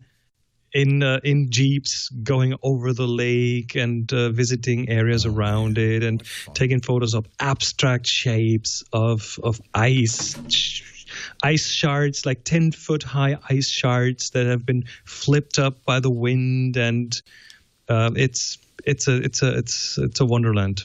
It's wonderful there. How fun! You can find out about future uh, expeditions. I imagine you'll be going back to Lake Baikal as soon as it's cold again uh, next year. I want to. Discover the topfloor.com, all of Chris's workshops. But you didn't want, I like your commitment. You didn't want to leave us without a little something to do, a little assignment. So give us our mini assignment for the week. Well, yeah, and and those are because I mean we do this once a month assignment that runs for about four weeks, and people participate and they love doing it, and then they're kind of like, and now what else is there? So um, a while ago, a few weeks ago, I started doing these little I call them ABC assignments. And the reason is because there, there are like three little assignments. One starts with the letter A, one starts with the letter B, and one with the letter C. And these ABC assignments um, are about well abstract. That's the first one. Abstract. Abstract. I mean, Abstract. You know, a lot a lot of our photos are of like people, architecture, landscapes, these kind of things. But how about you spend an entire day or maybe just an hour of of uh, looking for abstract things, shapes, forms, colors, these kind of things. so you Um, should should it not be if I look at the picture identifiable what it is? That's the that's the the idea, and you know, there's so much use for these pictures. I mean, you could just make it a beautiful abstract print for your wall, or use it as a, as a desktop background, or even print them on, on wrapping paper. I know I know a guy who takes a lot of abstract photography and then he sells them to a company that makes them into bed covers. So there's like an amazing amount of uh, places where you can use abstract art. So that's definitely something that's worth looking into. The second one, B. B as in background, because today we all take photos all the time, but it's so easy to not put any attention on the background Oh, yeah. when you take a Oh, picture. yeah. The background is that that's behind the thing that you're shooting, and this could be a distraction. This could be this could complement your subject in the photo. So the assignment here is spend some time taking pictures where you put really good attention on the background and how it interacts with the subject. This could be something that's just like a neutral background, so the subject gets all the attention in the shot, or it could be a background that complements the subject, maybe in color or maybe in shape. You could have a a frame in the background that frames your subject. You could have a background that that distracts slightly, but then in a way that makes you come back to the subject because it has certain lines. There's so many different ways, and it's easy to do that because um, when you take a photo of something, just take a minute and kind of move left and right. Try to move a bit around it because that will change the background. And this way you can kind of scout out a different background. Try the same subject with different backgrounds. So that's the B B. the background. And the last one is C as in contrast. That's oh boy. Contrast is essential for photography. You know, everything you see, you only see because there's contrast. And contrast means there are differences in, for example, brightness. If you have a subject in the foreground that is dark, um, if you have a dark background, there's not a lot of contrast, so it's hard to see. But if you have a bright background, that means there's a lot of contrast between fore and background, and then it's easy to spot. So that's that's one of the part one part of this exercise is a contrast in brightness. So the foreground, your subject, is but stands out more. Um, this could also be a color contrast. You have a green subject, maybe look for a red background, or vice versa, or a blue subject, look for a yellow background. Increase that contrast, or do the opposite. Do not put a lot of contrast. Maybe you have the same color, and then it's kind of more tone in tone. Um, but then here's the interesting thing. Contrast can be more. It could be for example in, t- in terms of what you take pictures of the content of it. Something Oh. small versus something big. You know there's your Ah. contrast. Or something near versus something far. Or sweet versus sour. Or even put it on a meta level. Go for good versus bad. These kind of things. So contrast is everywhere. And it makes things be more noticeable. And it uh, ends ends up being a good story very often so I love abstract this. background and contrast. And again, bonus points if you combine the three. That's kind of the hard one. Um, there is a place There's on no our background in an abstract. it- probably not. But we we have this Flickr group where we do the monthly assignments that we talk about here on the show, where I pick three photos, and these we don't do this with these little ABC assignments, but um, there is a place in the Flickr group where you can post your photos, where you can discuss them, and kind of yeah, just advance your photography by by by showing your photography to others and getting some feedback. One good thing about the Tech Guy group, though, Renee Silverman, our moderator, does often uh, provide additional weekly assignments in there. So, uh, our current assignment, our monthly assignment from Chris is kitten. We're going through the alphabet. this is K. Uh, and I'm and I'm willing to extend that into slightly older kittens, so it could be a young cat. Kitties or kittens. well. Uh, but it's always fun. It's a chance for you to get uh, featured on the, as you can see on the front page of the Tech Guy group. Join Flickr.com. It's free. It's wonderful, and uh, it's a great place to share those ABC assignments as well as our uh, our monthly assignments. Flickr.com. Chris's website, of course, discoverthetopfloor.com, and some great images there. I hope we're going to see some Lake uh, Baikal images as well. Uh, oh, most definitely. Yeah, because you do some amazing stuff. Do you, will you put them on Discover the Top Floor or? Uh, that will probably be on my Flickr page Okay. because that's that's where I'm still uh, posting a lot of stuff. So uh, that would be on flickr.com slash nubui. N U Don't don't ask why. N U B U I, and that's uh, Chris Marquardt's uh, Flickr page. I'm Leo Laporte on uh, Flickr. We I love Flickr. We want to keep it alive, so everybody who can afford it should join as a pro. But it is free if you if you want to use it for free, and it's a great photo. I just I just extended for two years. So I got to do that too. I I'm, uh, I want to get in there. that's a no brainer. That's a no brainer for a platform of, Yeah. of this value. We get Yeah. a we get a lot out of it. Chris, uh, have fun. Do you? What do you wear? Do you bundle up for uh, Lake Baikal? Oh, down down jacket, big boots, and uh, big big gloves. How about with your little camera? Finger with little finger pieces that you can flip off, so you can use the camera. Do you have to the camera take will, The precautions camera will be fine. Really? The It's not- Will, it will be fine. Yeah. I remember when I was thinking about going to Antarctica. We never made it, but I, I was a little. It's not concerned. forty there right now. You Oh, know, okay. we're, we're Okay. not quite that cold. Okay, it's not as cold as, as I sounds like. Siberia, just to me, Siberia, January, just sounds or February sounds cold. In- just sounds In summer, in summer, you you you'll get temperatures of uh, in the nineties in. Siberia. Yes, so it's a big swing. Thank you, Chris. Safe travels. We'll talk again Thank you next so much. Take care. DiscoverTheTopFloor.com. Chris is always uh, doing some amazing uh, traveling and adventures. And if you go to DiscoverTheTopFloor.com, you'll see he's going back to icy Lofoten. He's going to Ethiopia next, Bhutan, the uh, Kyrgyz Republic, Cappadocia. Wow. I wish I would love to go on some of those trips with Chris, become a better photographer. DiscoverTheTopFloor.com. I'm Leo Laporte, the tech guy. We're going to go back to the phones, take more of your calls in just a moment. 8888 Ask Leo.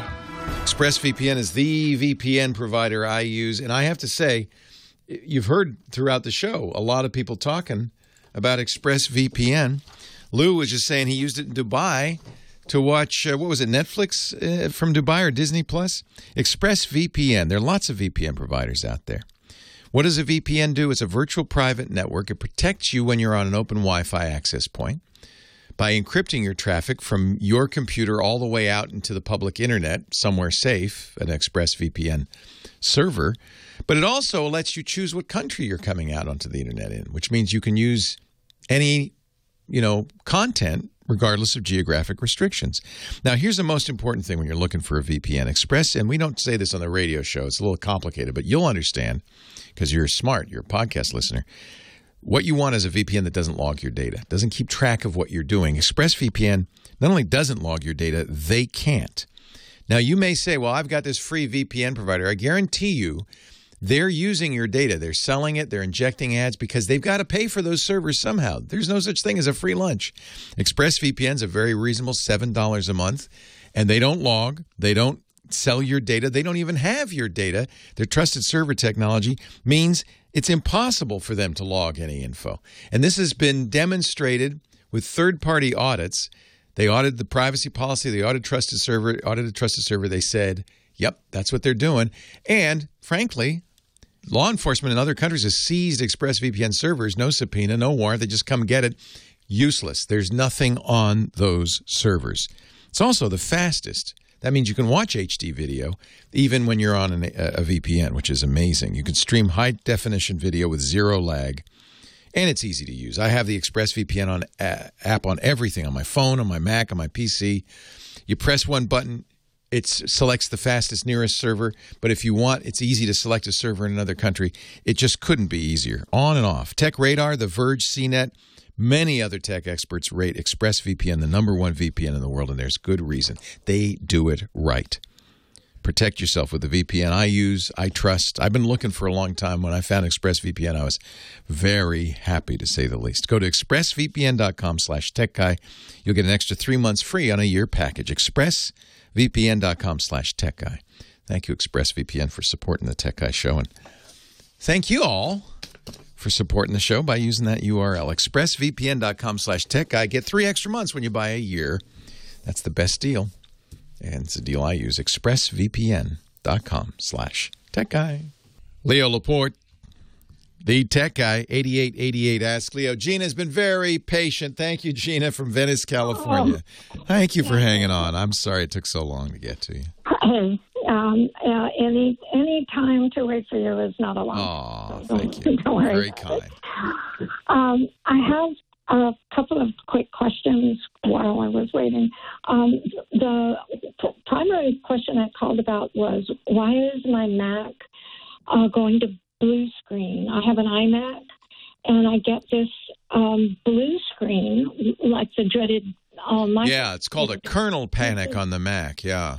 Yeah. Okay. Why is that happening?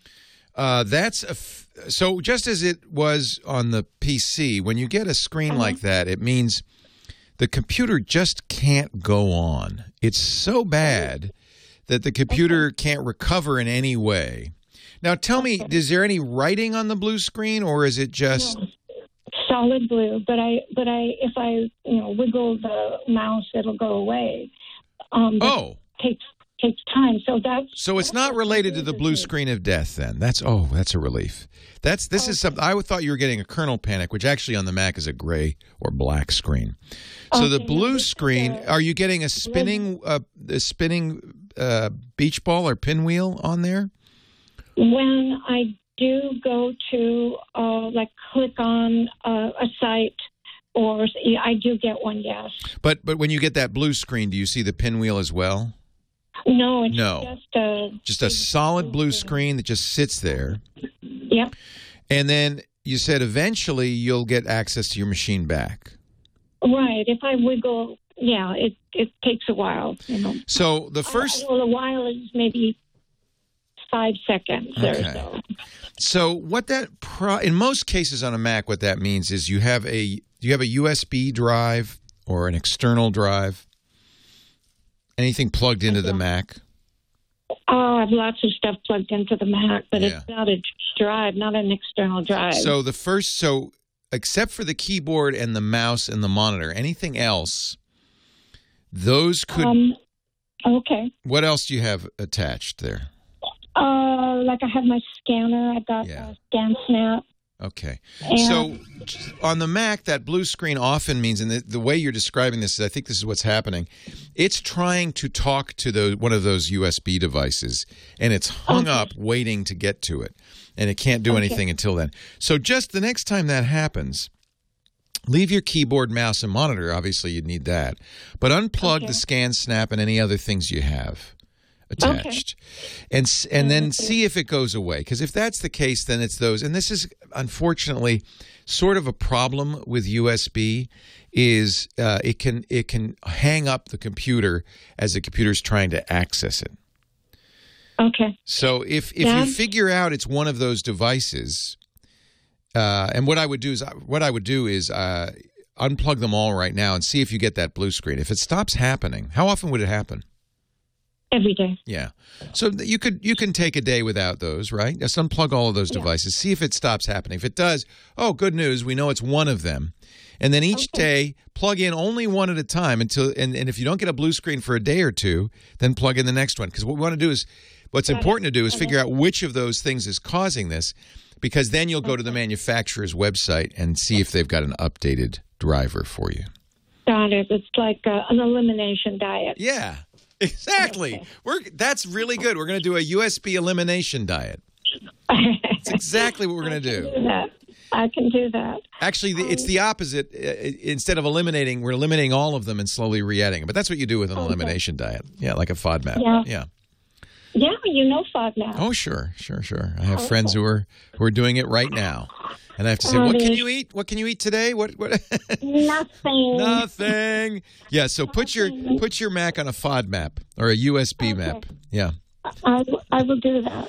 Um, my other quick question, I hope, is that uh, my husband has uh, developed uh, um, has uh, dementia. He's developed Oh, demen- so dementia, sorry. and I appreciate that, Leo. And uh, he's got something called primary progressive aphasia, so he's Oh. not able to pull up words. Yeah. Um, Oh, how frustrating for him that's got to be. it is very. Yeah. What I'd like to, what I would like to do is find him a very simple phone.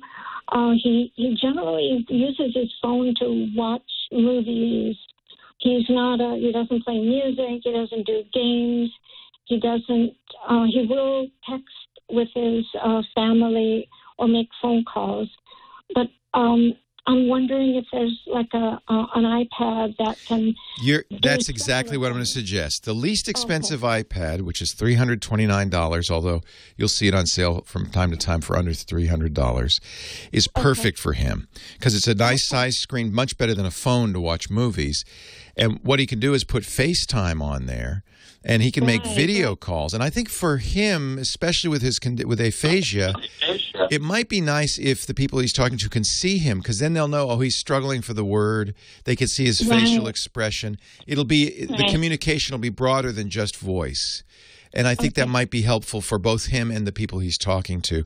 He'll also be able to text because it supports apple's mess- iMessages um, i'm not sure if it will support this is an interesting question i've always had an iphone and an ipad I don't know if the iPad by itself will do messages. Does somebody in the chat room know that? I've never had it without an iPhone. Um, yeah, I've got an iPad. Yeah. So, do you have an iPhone as well? You must, right? Yeah. Yeah. So he could tie it to your account if he can't do it, but I'm pretty sure he can do it.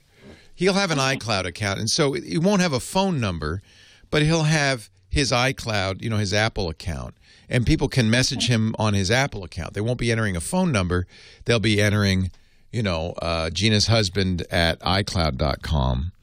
And, and they can message that. They can FaceTime him through that. So I guess no, he doesn't need a phone. Uh, he would only need a phone if he wanted a phone number. But these days, you know, you don't really need a phone number to do. You could do audio calls, video calls, both with FaceTime. Uh, you Right. can you can watch movies. You know what I just got, and I would, if he likes old movies, I do.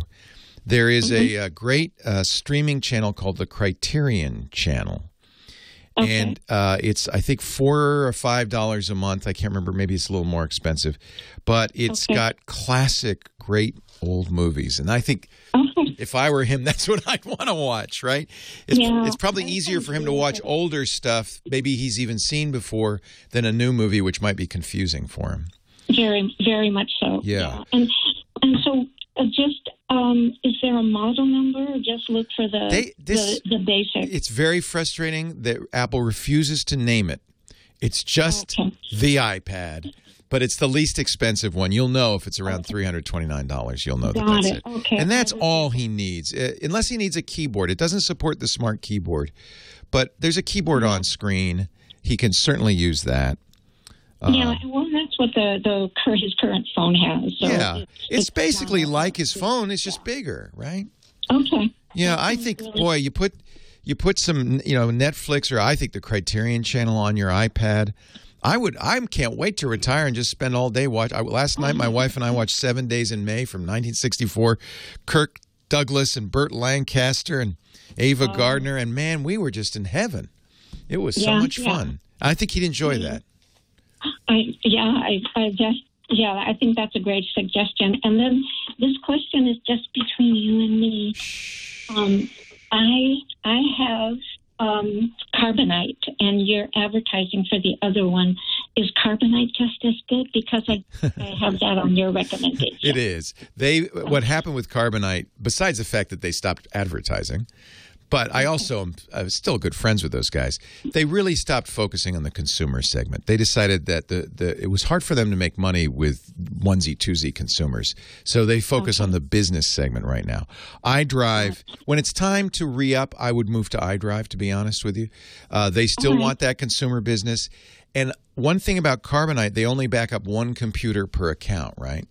Got it. And if you have external drives or you have more than one computer, the nice thing about iDrive is the same thing, one account, but you can back them all up instead of right. just one per. So well, you keep Carbonite for now. Nothing wrong with it. Absolutely not.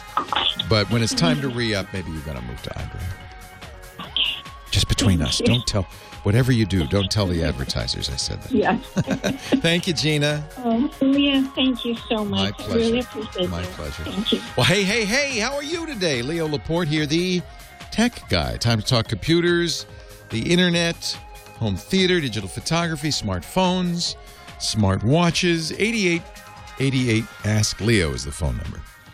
8888 Ask Leo. It's toll free from anywhere in the U.S. or uh, Canada. Outside that area, you can still reach me. You just have to use Skype out or something like that. And it's toll free, so it shouldn't cost you anything. 888 827 5536. Website where we uh, put all the answers is techguylabs.com. So you can log in there. Actually, you don't have to log in. You just surf to there. There's no login, there's no, no fee or anything. It's wide open. Just uh, go to techguylabs.com and you can look up answers to uh, past questions. We also put all the audio and video from previous shows up there. So if you miss a show, you can get it there. TechGuyLabs.com. Tom is on the line from Keene, New Hampshire. Hello, Tom. Hello, Leo. How's it going today? It's going great. Good. Got some question about LastPass. I'm trying to figure it out. Uh, I'm visually impaired, so maybe the way voiceover reads things is different than how you're seeing it. At least I hope so. Yeah, I don't know. You know, I've heard from others that LastPass is not great for screen readers. Uh, Yeah. I don't have any experience with it myself. In fact, uh, we had a, a, a listener uh, call in, and I, I connected him to LastPass. We, I really want to get them to work on accessibility because apparently that's not fantastic on LastPass. Yeah, because when you tap on it, because it says you know you're on the site in your vault, and then you tap on it and it says launch site. On the iPhone, I tap on it and nothing happens. The site doesn't open at all. Is that Yeah. what's supposed to happen? I don't, you know, I, I just don't know. Um, you do it on the iPhone. Is that what? Well, what, what, uh, so when you're you're trying to get the password for a website or for an app? I have it. I, I have one saved in my vault. I Mm-hmm. did one a long time ago. I set it up to test it out. Yep. And then when you go in the vault, it says you know tap. It says Domino's.com, Right. and then on the action there it says launch site. Okay. So what it will normally, yeah. So I don't work that way. That is one of the ways you can do it, and that's how my wife uses LastPass, which is to launch the site from within LastPass, as as if it's a bookmark manager. I don't know how that works because I never do it that way. Yes, it's in Okay. theory. In theory, it's supposed to launch. Safari, open up the site, and automatically fill in the login. That's the theory, right? The reason I don't do that is I rarely have. So that's dependent on you having the login page as the URL in LastPass. Okay. And it, normally that is the case because when you add, you know, a password, you're at the login page, and LastPass should memorize that link and memorize that. But I've just noticed it doesn't work that often. Right. So I don't normally. Uh, honestly, I am so old fashioned. I type in the address in the browser. Uh, and then what'll happen if it's got a login is last uh, I'll tap uh, put either in Yeah, and this I think for the visually impaired this may not be easy. I'll click in the password field and at that point at the bottom of the screen it'll say right above the A's. yeah, it'll say, "Oh, password," and you can hit that. LastPass on my modern iPhone does face recognition. Right, mine does too. Yep, lets me say, "Oh, good, okay," and then it fills it in. Sometimes it's slow to fill it in. This is something I've noticed, and I'm sure it's an interaction between the browser and LastPass. But you can't assume it's filled in, and I don't. I don't even know Yeah, I heard it go click. So I know it's filling it. in. Okay, so it, you, you get a you get an audible indicator that it's filled in. That's yeah, good. yeah. Okay. Yeah, the other thing is I was trying to edit the password. I was playing with dominoes, and the first time I did 64 characters, Yeah. and it won't let me do that. Too long. So then I went back down to the closest to 40 I could find. It was 38, I think. And then it still says it's wrong. So how do you edit it in LastPass, or do you edit it in the in the? Just depends on how you're getting to it. If if it's filling in the Domino's password, Right, it is. yeah, then you want you normally you'd want to edit in LastPass, but you've somehow got to communicate to to Domino's. Sometimes what sites do, and I don't know what Domino's does, but sometimes what sites do is truncated by you know just to be helpful. You enter 64 characters. It says, "Well, I can't do more than 18, so I'm just going to only take the first 18." Well, I, wrote- I wrote it down. It would have told me I could do it. So I changed it. See, I went on the it went into the password. and I edited it in LastPass, and it says uh, so when you edit it in LastPass, it, it, it, doesn't change it at Domino's. You got to let Domino's know too. Yeah. All right. So you have to do both. Yeah. You can't just edit it in LastPass. No, yeah, because LastPass has no way of telling Domino's, hey, you know, he changed I his. was wondering too. Yeah. Hey, by the way, Tom changed his password. Here it is. No, they don't do that. I was wondering because maybe I need to do that first. Go into T- change it at Domino's and then uh, and, And then go to last and then go to LastPass. This I. You- I am. I admire your patience, Tom. I Um, really want to be safe. You talk about it every week, and I want to do this. I want to get my wife safe. I want to get everybody I know safe. I want to go to the, to the YubiKey, and I'm like, I don't want to pay for the LastPass premium until I know. I no, you shouldn't. playing back and forth.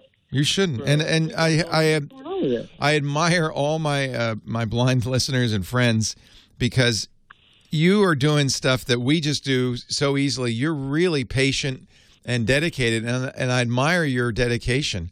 I just I don't have a good answer for you. A because I'm not uh, uh, blind myself, and so and Right. even if I put on a blindfold.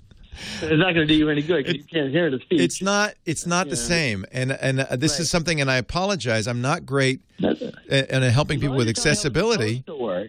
Yeah. That was the big thing. Like maybe I maybe I need to go edit it at Domino's first. So you open up the Domino's site, I would do that, and then and then change it. And once you've changed it, Change it there. no, you know. And again, as a sighted person, this is easy. LastPass will then pop up and say, "Oh, you've changed it. Shall I store the new password?" And you say yes. Right. Okay. That's the normal way I do it. Uh, I don't know what it would look like to you, though. From, Keychain, right? There's no way to import from. Cause right now, I have Keychain as my default.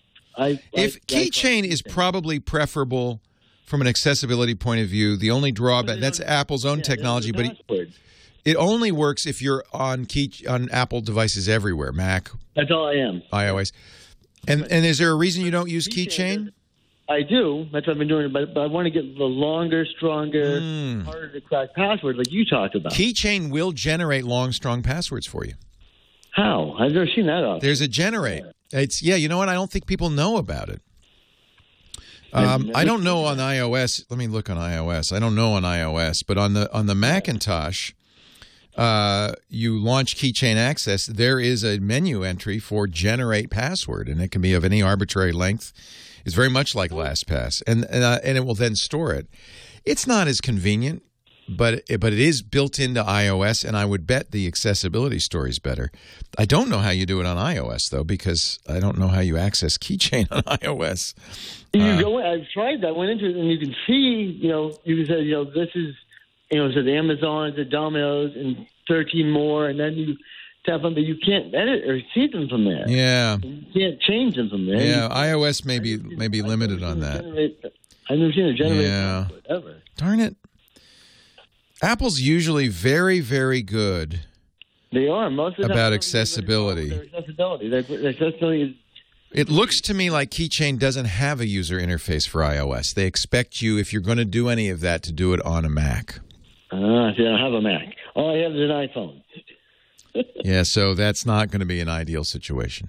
No, so I have to go into LastPass and do each one individually, log in, and then change it from yeah. Holy cow! I'm sorry. Hey, we had a we have a great listener. He's listening right now. I know Julian is saying, "Tell him, tell him about me. Tell him about me." I've heard him. I've heard him on your show. You heard him? Okay. Yeah, I've heard him last week. Yeah. Yeah. Because tech techjv.com, Julian's website, Julian Vargas, he helps people. He's blind himself, and he helps uh, train people on exactly this mobile assistive technology. Um, send him an email, help at techjv.com, and see if he has a good answer for you. wanted to give it a shot. And I will continue to harass LastPass and say, what can we do to help our blind uh, users to be able to use it better? Because it's a great technology. Everybody should use it. Uh, it's. I understand that it's a challenge for them because of the way they work. You know, the autofill and all of that stuff. But there's there's got to be some way to make this more accessible. And you know, it's for Apple too. They work really hard to improve accessibility on all of their stuff. It's very good, but it's never perfect. You can you can always do better, right? Um, settings, passwords, and accounts autofill. Oh, you can do it from iOS. Eric Duckman has found it. So you go to settings, you go to the password section of settings, and uh, and you can then let's see passwords and uh, well, I'm a little puzzled now. I'm a little lost, but uh, he says you can do it. So let me see if I can figure that out. Go to passwords and accounts, and you go into autofill passwords. No, no, no. I know about autofilling from Keychain. Okay, you you, you didn't understand. You misunderstood my. autofill is built into iOS these days. You can choose to autofill from Keychain, or you can choose to autofill from LastPass, or you can choose to autofill from both or any other password manager. We still don't have a way to generate, as far as I know. I'm still working on a way to generate it. 8888 Ask Leo. That's the number. Give me a ring. Let's talk high tech. Leo Laporte, the tech guy. Leo Laporte, the tech guy. 8888 Ask Leo. Where you from? Uh, Knoxville, Tennessee. Jeff's from. Hello, Jeff. Leo Laporte, the tech guy. Hey, Jeff. Hello, Leo. Welcome. I tell you, I feel um, I feel very inadequate after listening to that young person. Oh, Kai, wasn't he great from Spain? I Wow. was doing really great to get chocolate covered strawberries, and he's talking about raspberries. I, I he really was doing. He had just done his own voice assistant. Now he wanted to do his own face recognition. Guy's twelve years old. Stand back, world. Here comes Kai. Uh, what I'd suggest Leo do is is incorporate him in Leo Laporte's um, uh, radio program. I should make him my successor. Is what I should do. Yeah. yeah, yeah, do that. Isn't hey, listen, my my biggest problem is, um, well, first of all, let me back up and say I had Straight Talk through um, Walmart, Right. um, and they had a, uh, and I don't know whether they didn't recognize it for a while or what, but I was able to get uh, a hotspot, and I was doing quite well with that Nice. Yeah. and, and all of a sudden it disappeared and it became very limited. And about that time, they also announced that they were going to the five uh, five G, and I needed to trade in my existing phone. Oh. And about that about that time, it it changed, and, and my hotspot uh, pretty much disintegrated. So I was watching television, and I got uh, hooked by a, a 55 through T-Mobile, and uh, boy, they they they brought me in hook, line, and sinker, and Yeah, they have that senior plan, which is a great deal. well, they're advertising it again, but. Oh, you think it's a great deal. That's what you think. Oh, what is the catch? Well, I went in there and uh, they said, "Yeah, yeah, you can get two phones, two lines, total cost fifty five dollars plus tax." Sounds Two good. lines. Yeah. Oh yeah. Oh yeah. It sounded great. And and they said I could get two new phones, no charge. So I signed up and I got the two new phones, two lines, and because I'm also a professional Santa Claus, um, I told them I needed a line up in the North Pole. They said they don't have service up there. Is that a year-round business or a seasonal? Well, I've got over three dozen different Santa outfits. I've got one for every. as soon as I'm in the southeast, I've got one for every SEC football team. Oh, you're a nut. That's awesome. Do you have a nice big full white beard and Oh yes, sir. Yes, Oh, sir. how I wonderful. belong, and I belong to the uh, International um, Brotherhood of Real Bearded Santas. Do you go to football, college football games in your Santa outfit? I used to. I don't anymore because I've had some medical issues. But Oh, people must love seeing you coming. Oh man, in that Clemson orange, you probably look good. Oh, that's I've awesome. seeing as you said that, now no, I'm at I'm at the University of Tennessee, and I have orange as well. Oh, all right. I've got I've got orange and white, white and orange, orange and gray, gray and orange, uh, and then right around Christmas time, of course, I I have one in purple and orange, uh, and I go visit Alzheimer's patients. Oh. And when I, and when I come back from that, I put on one with white with curly pink fur and go see cancer survivors. Oh, you are the best. And, what a well, and you just do this is a hobby for you. it it it is a hobby really Yeah. and uh, because I, I wanted to uh, appeal to a, a bunch of alumni associations I, I made one in all SEC teams and then I've got a half a dozen ACC teams and because there's so many duplications of colors I was able to do some well I'll give you an idea if I do the University of Georgia it's black with red fur Oh. I change hats and I've got the Atlanta Falcons There's Oh yeah, you cover a you cover a bunch of them. yeah, and then I and and because uh, Tulane, who used to be SEC, That's purple same too, color. right? Well, no, that's that's cream and gold. Cream and gold. Okay. And all I have to do is get a Chiefs hat, and I've got the Green Bay Packers. and, and Vanderbilt is black and gold, and so I change uh, hats, and I've got the Pittsburgh Steelers. Forget St. Nick. We got St. Jeff on the line here. That's awesome. and That's then I've awesome. got uh, I've got one for the Boise uh, um, football team, and I've got one for the Oregon Ducks, and I've got a, you know I've got uh, quite a few. And then I did the grand opening in three years up at Bass Pro locally, and I decided Johnny Morris, who owns that, I said Johnny, I'm going to do something different. If you like it, I want you to do something for me. So I went and did three years as Camo Claus. You have a camo outfit, huh? oh, I've got, I've got three uh, Santa outfits and Camo Claus. Yeah. And so before we run out of time, I want to help you with your with your straight talk. Okay, here's my here's my problem. Yeah. Uh, I went to that T-Mobile program, and I got two two new phones, two new lines, Yep.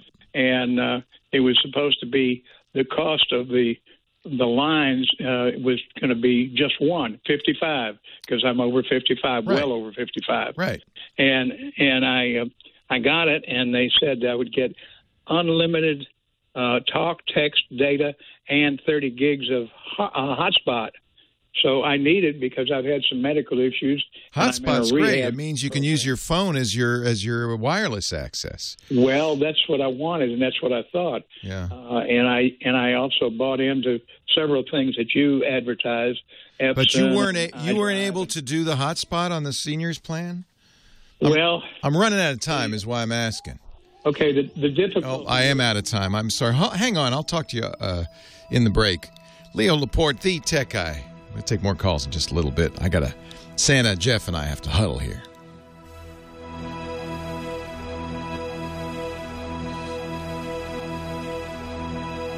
Sorry, sorry, Jeff. I ran out of time. So, uh, I'm looking at their, and this is a limited time only. Essentials Unlimited 55, two lines, 2750 each. And you're saying, are you not getting the 30 gigs hotspot, or what is what's missing? Well, I guess I got it. I don't. You know what? It's not okay. I think you misread because I'm looking at it here. It doesn't say 30 gigs or 3 gigs. It says 3G, which means it's not LTE, it's 3G hotspot. And they, I don't see on this how much data you get, but it's not that's not gigs unfortunately, and that's kind of confusing. I'm looking at the plan. It's the speed. It's not it's, Oh. I, you know, I mean, I'm looking on the other plans. They have three gigs of LTE, 4G, and then for forty-five dollars a line, you get twenty gigs of 4G hotspot data. But it doesn't. I'm gonna. It, it's not clear how much data you get on the fifty-five dollar for two lines plan. They they call it Essentials Unlimited 55, and I think that's the one you have. I, I I think the key word there is unclear. Yeah, very unclear. So it says 3G mobile hotspot data. It doesn't say how much. And I notice on the other columns where it's got $35 a line, more expensive, you get three gigabytes of 4G. My guess is you get unlimited, but it's 3G, so it's slow. Have you noticed it's a little slow? Mm, What I, what I actually noticed is I needed to have some work done on my laptop, and I've got the Geek Squad through Best Buy. Yeah. So I, I called them, and they said, "Well, okay." And the, and the guy that you talked to initially, uh, he helps you out, and then he says, "Well, I've got to transfer this over to the technical people." And uh, I said, "Okay." And he said, "But there's a five-hour wait. Don't disconnect." Well, when I Five hours? yeah, because they Five hours? before they can connect you to a a uh, a technical guy. Oh, you know why they do that? They figure you're never going to make five hours. They're basically hanging up on you. That's pretty much what. well, no, they're not hanging up. No, they're not technically, but who's going to stay on hold for five hours? Yeah, no, no, no. I can hang up my phone, but oh, oh, they'll call you back. Oh, I get it. no, no, no, no, no, no, no. What they do, what I do is I I do that um, that hotspot through T-Mobile, and and they'll come back and they'll they'll work on my computer while I'm asleep. Ah, but they're saying it's too slow, or what are they saying? No, they say it disconnects. Well, it might. You And might. So that's It's so not. I'll t- hotspotting is never going to be quite as good. Part of the reason is, you know, your phone battery is wearing out. The phone itself might go to sleep, and with you know, you that's not surprising. It's not. It's not really designed for what. Well, I have the phone. I have the phone uh, hooked up for charging while I'm uh, while I'm asleep, so it, it shouldn't run out of power. Well, okay, good, but it but it sounds like it's dropping it, and I'm, that doesn't surprise me. Uh, That's that's okay. Yeah, I think given what you're getting, uh, that's not a use they expected. What they think you're going to do is check your email once in a while, maybe look at your maps as you drive around. Right. Let me ask you a little other guidance on your part. Sure. Uh, I've had to have uh, a diabetic amputation, and, I'm and I've had some medic. I've had some medical issues. Uh, oh yeah, I'd, I'd love to talk to you about some more of my Santa things. For example, I, and I, I don't do any malls anymore. Uh, I do local events and that. And plus, uh, my last, I guess my last appearance was down in South Florida, and the the agency I was working with out of Colorado said they wanted somebody bilingual. I said. I said, bilingual, how difficult is it to say Ho, ho, ho. And there- hey, I hate to say this, Jeff, but I got to run. They're coming back now. But it was a pleasure talking to you. You are an amazing fella. I hope we'll talk again soon. Can can Laura get on the line? Sure, I'll, I'll put her on hold. Leo Laporte, uh, the tech guy. On we go with the show to Joseph in Alhambra, California. Hello, Joseph. Hi, Leah. How you doing? I am well. How are you? I'm okay, thank you. I got two questions. Uh, one has to do with the software. Uh, if I have like duplicate uh, photos on my uh, PC, Yeah. is there a software that could actually tell me like you have uh, so many duplicate photos and it'll actually delete? Oh yeah, delete which ones? Yeah, you got to be careful. We ta- I've talked about this before. You got to be careful because you don't want you don't want it to delete something that is not a duplicate, right? So a false positive would be very very bad news. Uh, I, I say, as I mentioned before, on the Mac I use Gemini 2, which does an excellent job. What you want on you're on Windows, I'm thinking, so I'll give you a Windows solution. But uh, what you want is something that will look at the contents of the picture, not just go by the title date or the time or the title or that kind of thing. You want something that'll actually say this is exactly the same file and only delete it then. Because even even if you you know if you edit a file, a lot of times you'll edit a photo and now you'll have two copies, one original and one edited. You don't want to get rid of either of those either. So what you want is a program that actually goes into the photo and says, is this exact, you know, bit for bit the same? Now, there are a lot of programs that will do this, but that's the key when you're looking at these programs. There's one even called Duplicate Photo Finder that I've mentioned before. Um, that uh, that's a duplicate. Let's see, EasyDuplicateFinder.com. And what you want is you want to look at this and say, do you look at the contents of the folder? Eric in the chat room says he uses Dupe Detector, another one that's very popular. He says it is a terrible user interface. Uh, there's there's a ton of these. This is not a You know, this is such a common problem. Everybody's got this problem. I would say my general recommendation is this duplicate photo finder. One of the reasons is it'll show you the photos and say, look, these look like duplicates. Are they? And it's smart enough, by the way. This is a this is a common problem. You got one photo right side up and one rotated. yeah. Is that the same photo? Well, I think it is. It'll show you those. It'll actually detect that and say, this one looks like this other one, but it's rotated. Is that the same photo? And you get to decide. Okay, so it's called Duplicate Photo Finder. Yes, and it is uh, it is at. Oh, I gave you the address and I lost it. Let me just check one more time. Um, oh shoot, I think it is easy. Yeah, it's easyduplicatefinder.com. Easy Duplicate Finder. I think that's it. Yeah.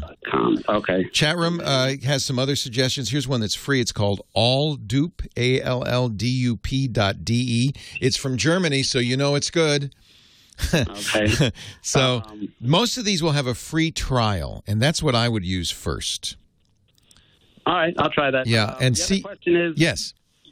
okay. The other question has to do with the uh, EcoTank, the Epson. Yeah. Uh, Our the- sponsor. is there heads on there? Yeah, right. Is, uh, do the heads wear out if I don't uh, print that many photos? Like say, like a month or two, I decide to print some photos. Does anything dry out on there? I know the, the liquids won't dry out. So the Epson folks, because I this is one problem I have with inkjet. I generally do not recommend inkjets if you don't print more than say once a week because they'll get clogged up. And Epson called me and said, "Leo, Leo, we coat the heads, we do all sorts of things. They'll never get clogged up." And I said, "All right, okay, if you say so."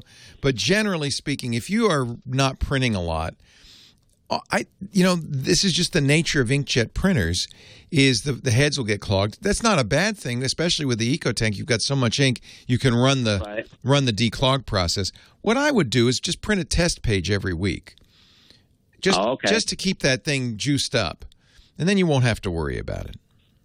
Oh, okay, great. Because there's no if you're doing photo printing, you've got to use inkjet. There's no, there's no laser that's going to do good photo. So if you're just doing, you know, business printing and you only print once a month, then maybe a laser printer is the right thing. But if you're doing photo printing, you have to use an inkjet printer. And in this case, I just think the best, the most prudent thing would be, you know, every every time you're listening to the tech guy, print out a test page. Okay. Okay. Appreciate it. Thank you very much. All right. Take care. Thank you. Scooter X in our chat room uh, has an uh, old Epson uh, inkjet, the old Workforce, which I had for years. He says, but I print a few sheets every day, and that's the key on any inkjet. If you print regularly, they're the greatest. But for very, very light duty, it's just been my experience that uh, they get clogged after, you know, if you don't use them for a month, the ink's going to dry out. Then you run the, the declogging process, and that uses a little extra ink, but you get so much in the inkjet, I don't think that's as big a deal as, as one might think. Uh, however, uh, for very light duty, I think laser is probably a better idea. Stephen in San Antonio, Texas, Leo Laporte, the tech guy. Hi, Stephen. Hey, how's it going, Leo? I'm well. How are you? Very well. Um, I have a problem, and it's happened twice.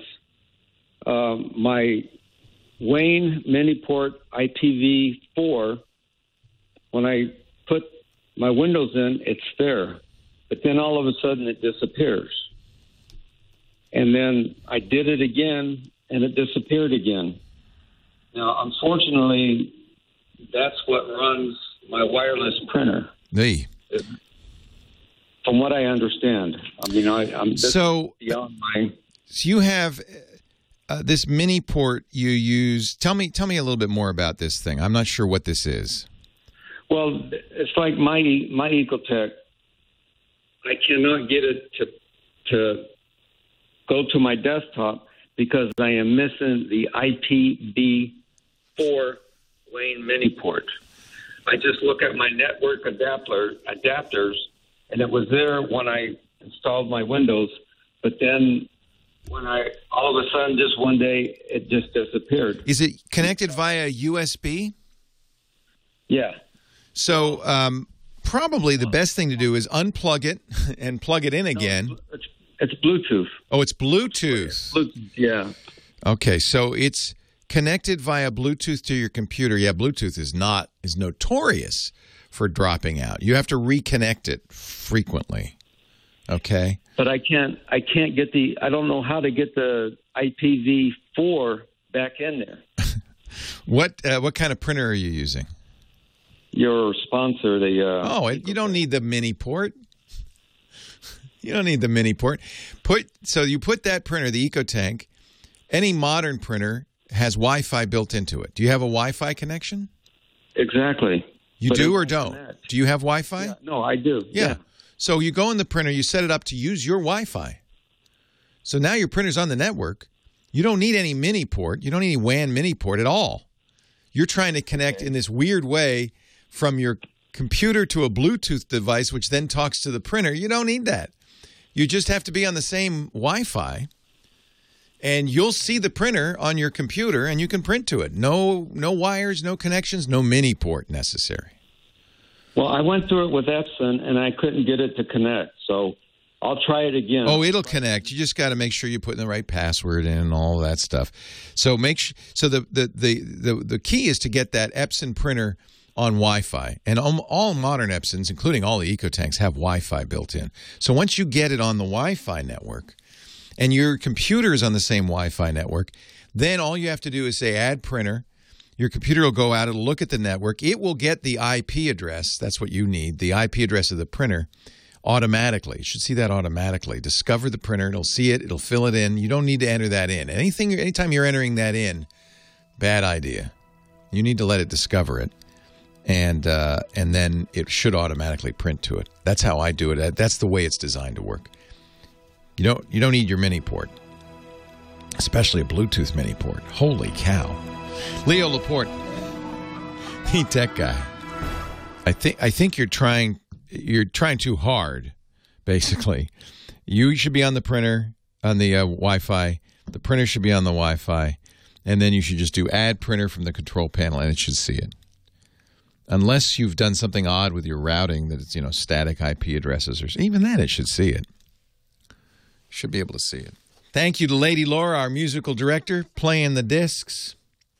Thank you so much to uh, Kim Schaffer, our unbreakable phone angel, for taking your calls. Thanks most of all to you for calling in. I wouldn't be much of a show if I just had to sit here and talk for three hours.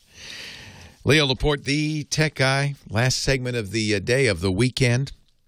Let's go to line one, uh, Jose in Modesto, California. Hi, Jose. Oh, hi, Leo. Welcome.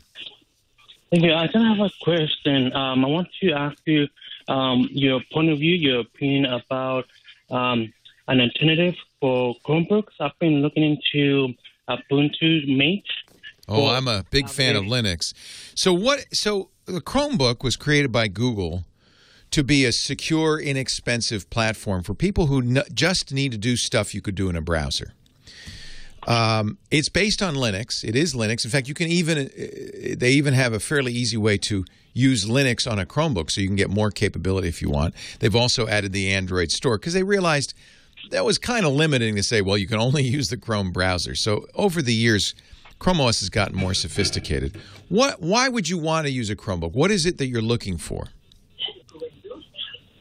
Well, I'm looking for. Um, uh, I wanted to be secure and everything, Mm-hmm. um, and um, that's the main focus of it. Yeah. So the reason a Chromebook is more secure is because it's more limited. So we get in trouble with these general purpose operating systems like Windows, Mac, and yes, Linux.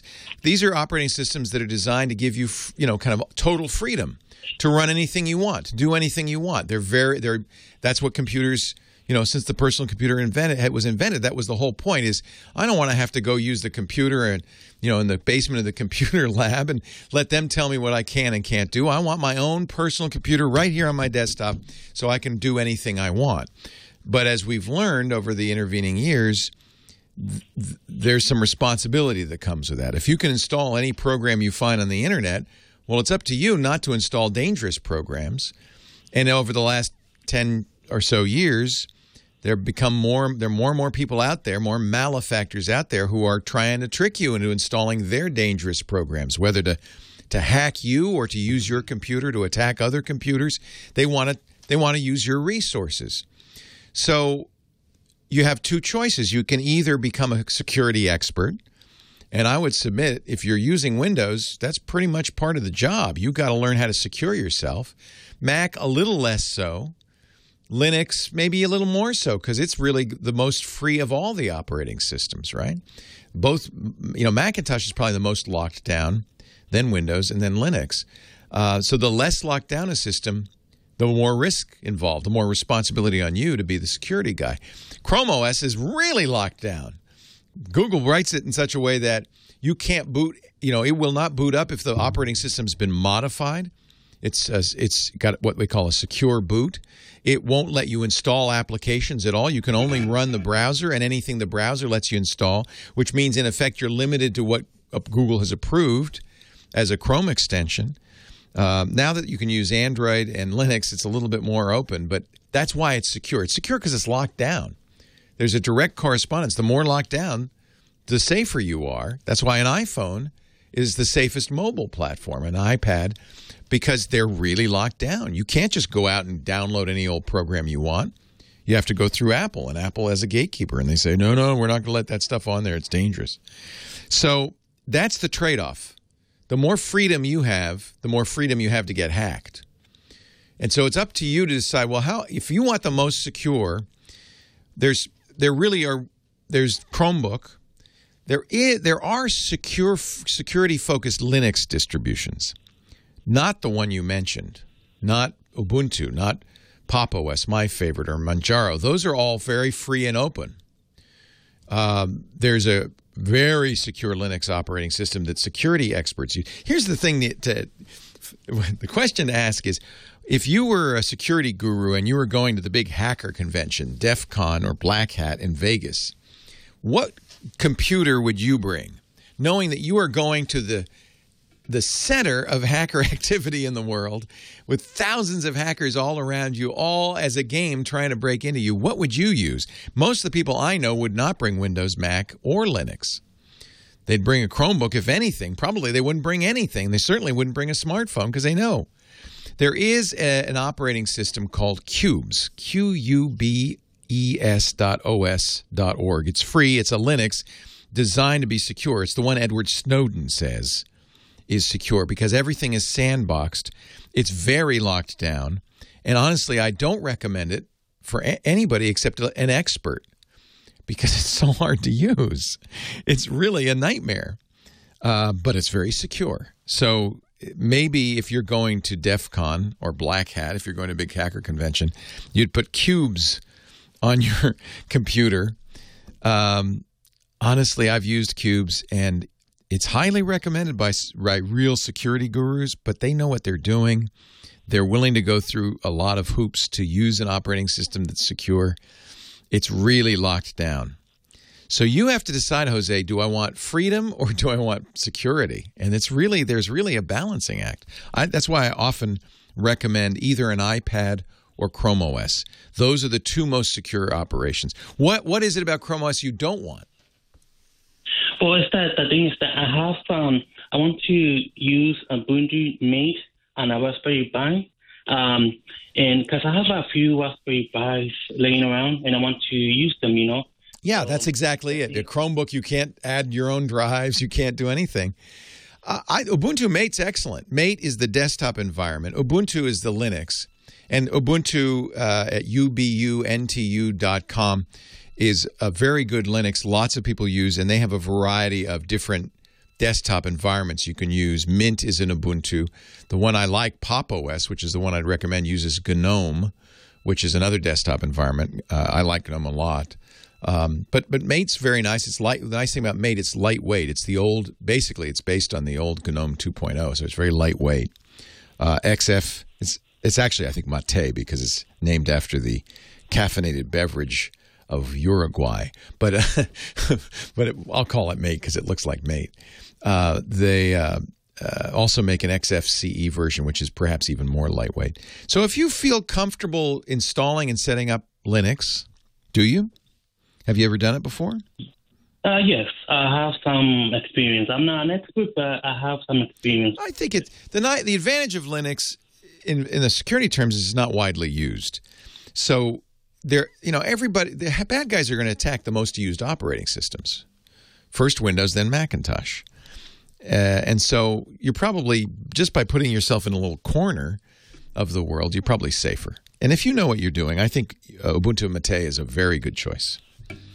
Okay, yeah, thank you, thank you, Leo. And You're welcome. One, one, one other thing, I uh, want to also comment on the kid that called in. Kai. Uh, TCC. Yeah, from. Spain. Yeah. Oh, yeah.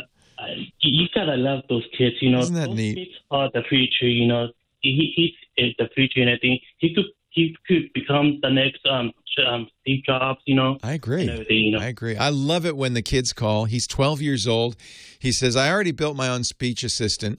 Uh, now I want to work on some face recognition. He's in sixth grade. I think that's fantastic. And I, I honestly, I'll- I'll reiterate this. If you've got a smart kid who says, I want a computer, get him a Raspberry Pi. It's cheap and they'll have to learn how to use it. Make them work for it. Hey, great to talk to you, Jose. Thank you. Thank you. Take care. It is a difficult challenge because you want power. The whole point of a desktop computer is that it's ours. It's our PC. We can do anything we want. But with great power comes great responsibility. And one of the responsibilities is learning how to keep it secure. Leo Laporte, the tech guy. I've had, had a great time today. I hope you did too. And I hope you will come back. We could talk more. Maybe I'll have the Z Flip next week and I can take a uh, box cutter to it. No, I won't do that. Have a great Geek Week. Leo Laporte, the Tech Guy. Well, that's it for the Tech Guy Show for today. Thank you so much for being here. And don't forget TWIT, T W I T. It stands for This Week in Tech, and you'll find it at twit.tv, including the podcasts for this show. We talk about Windows on Windows Weekly, Macintosh on MacBreak Weekly, iPads, iPhones, Apple Watches on iOS Today, security and security now. I mean, I can go on and on and on. And of course, the big show every Sunday afternoon, This Week in Tech. You'll find it all at twit.tv. And I'll be back next week with another great Tech Guys show. Thanks for joining me. We'll see you next time.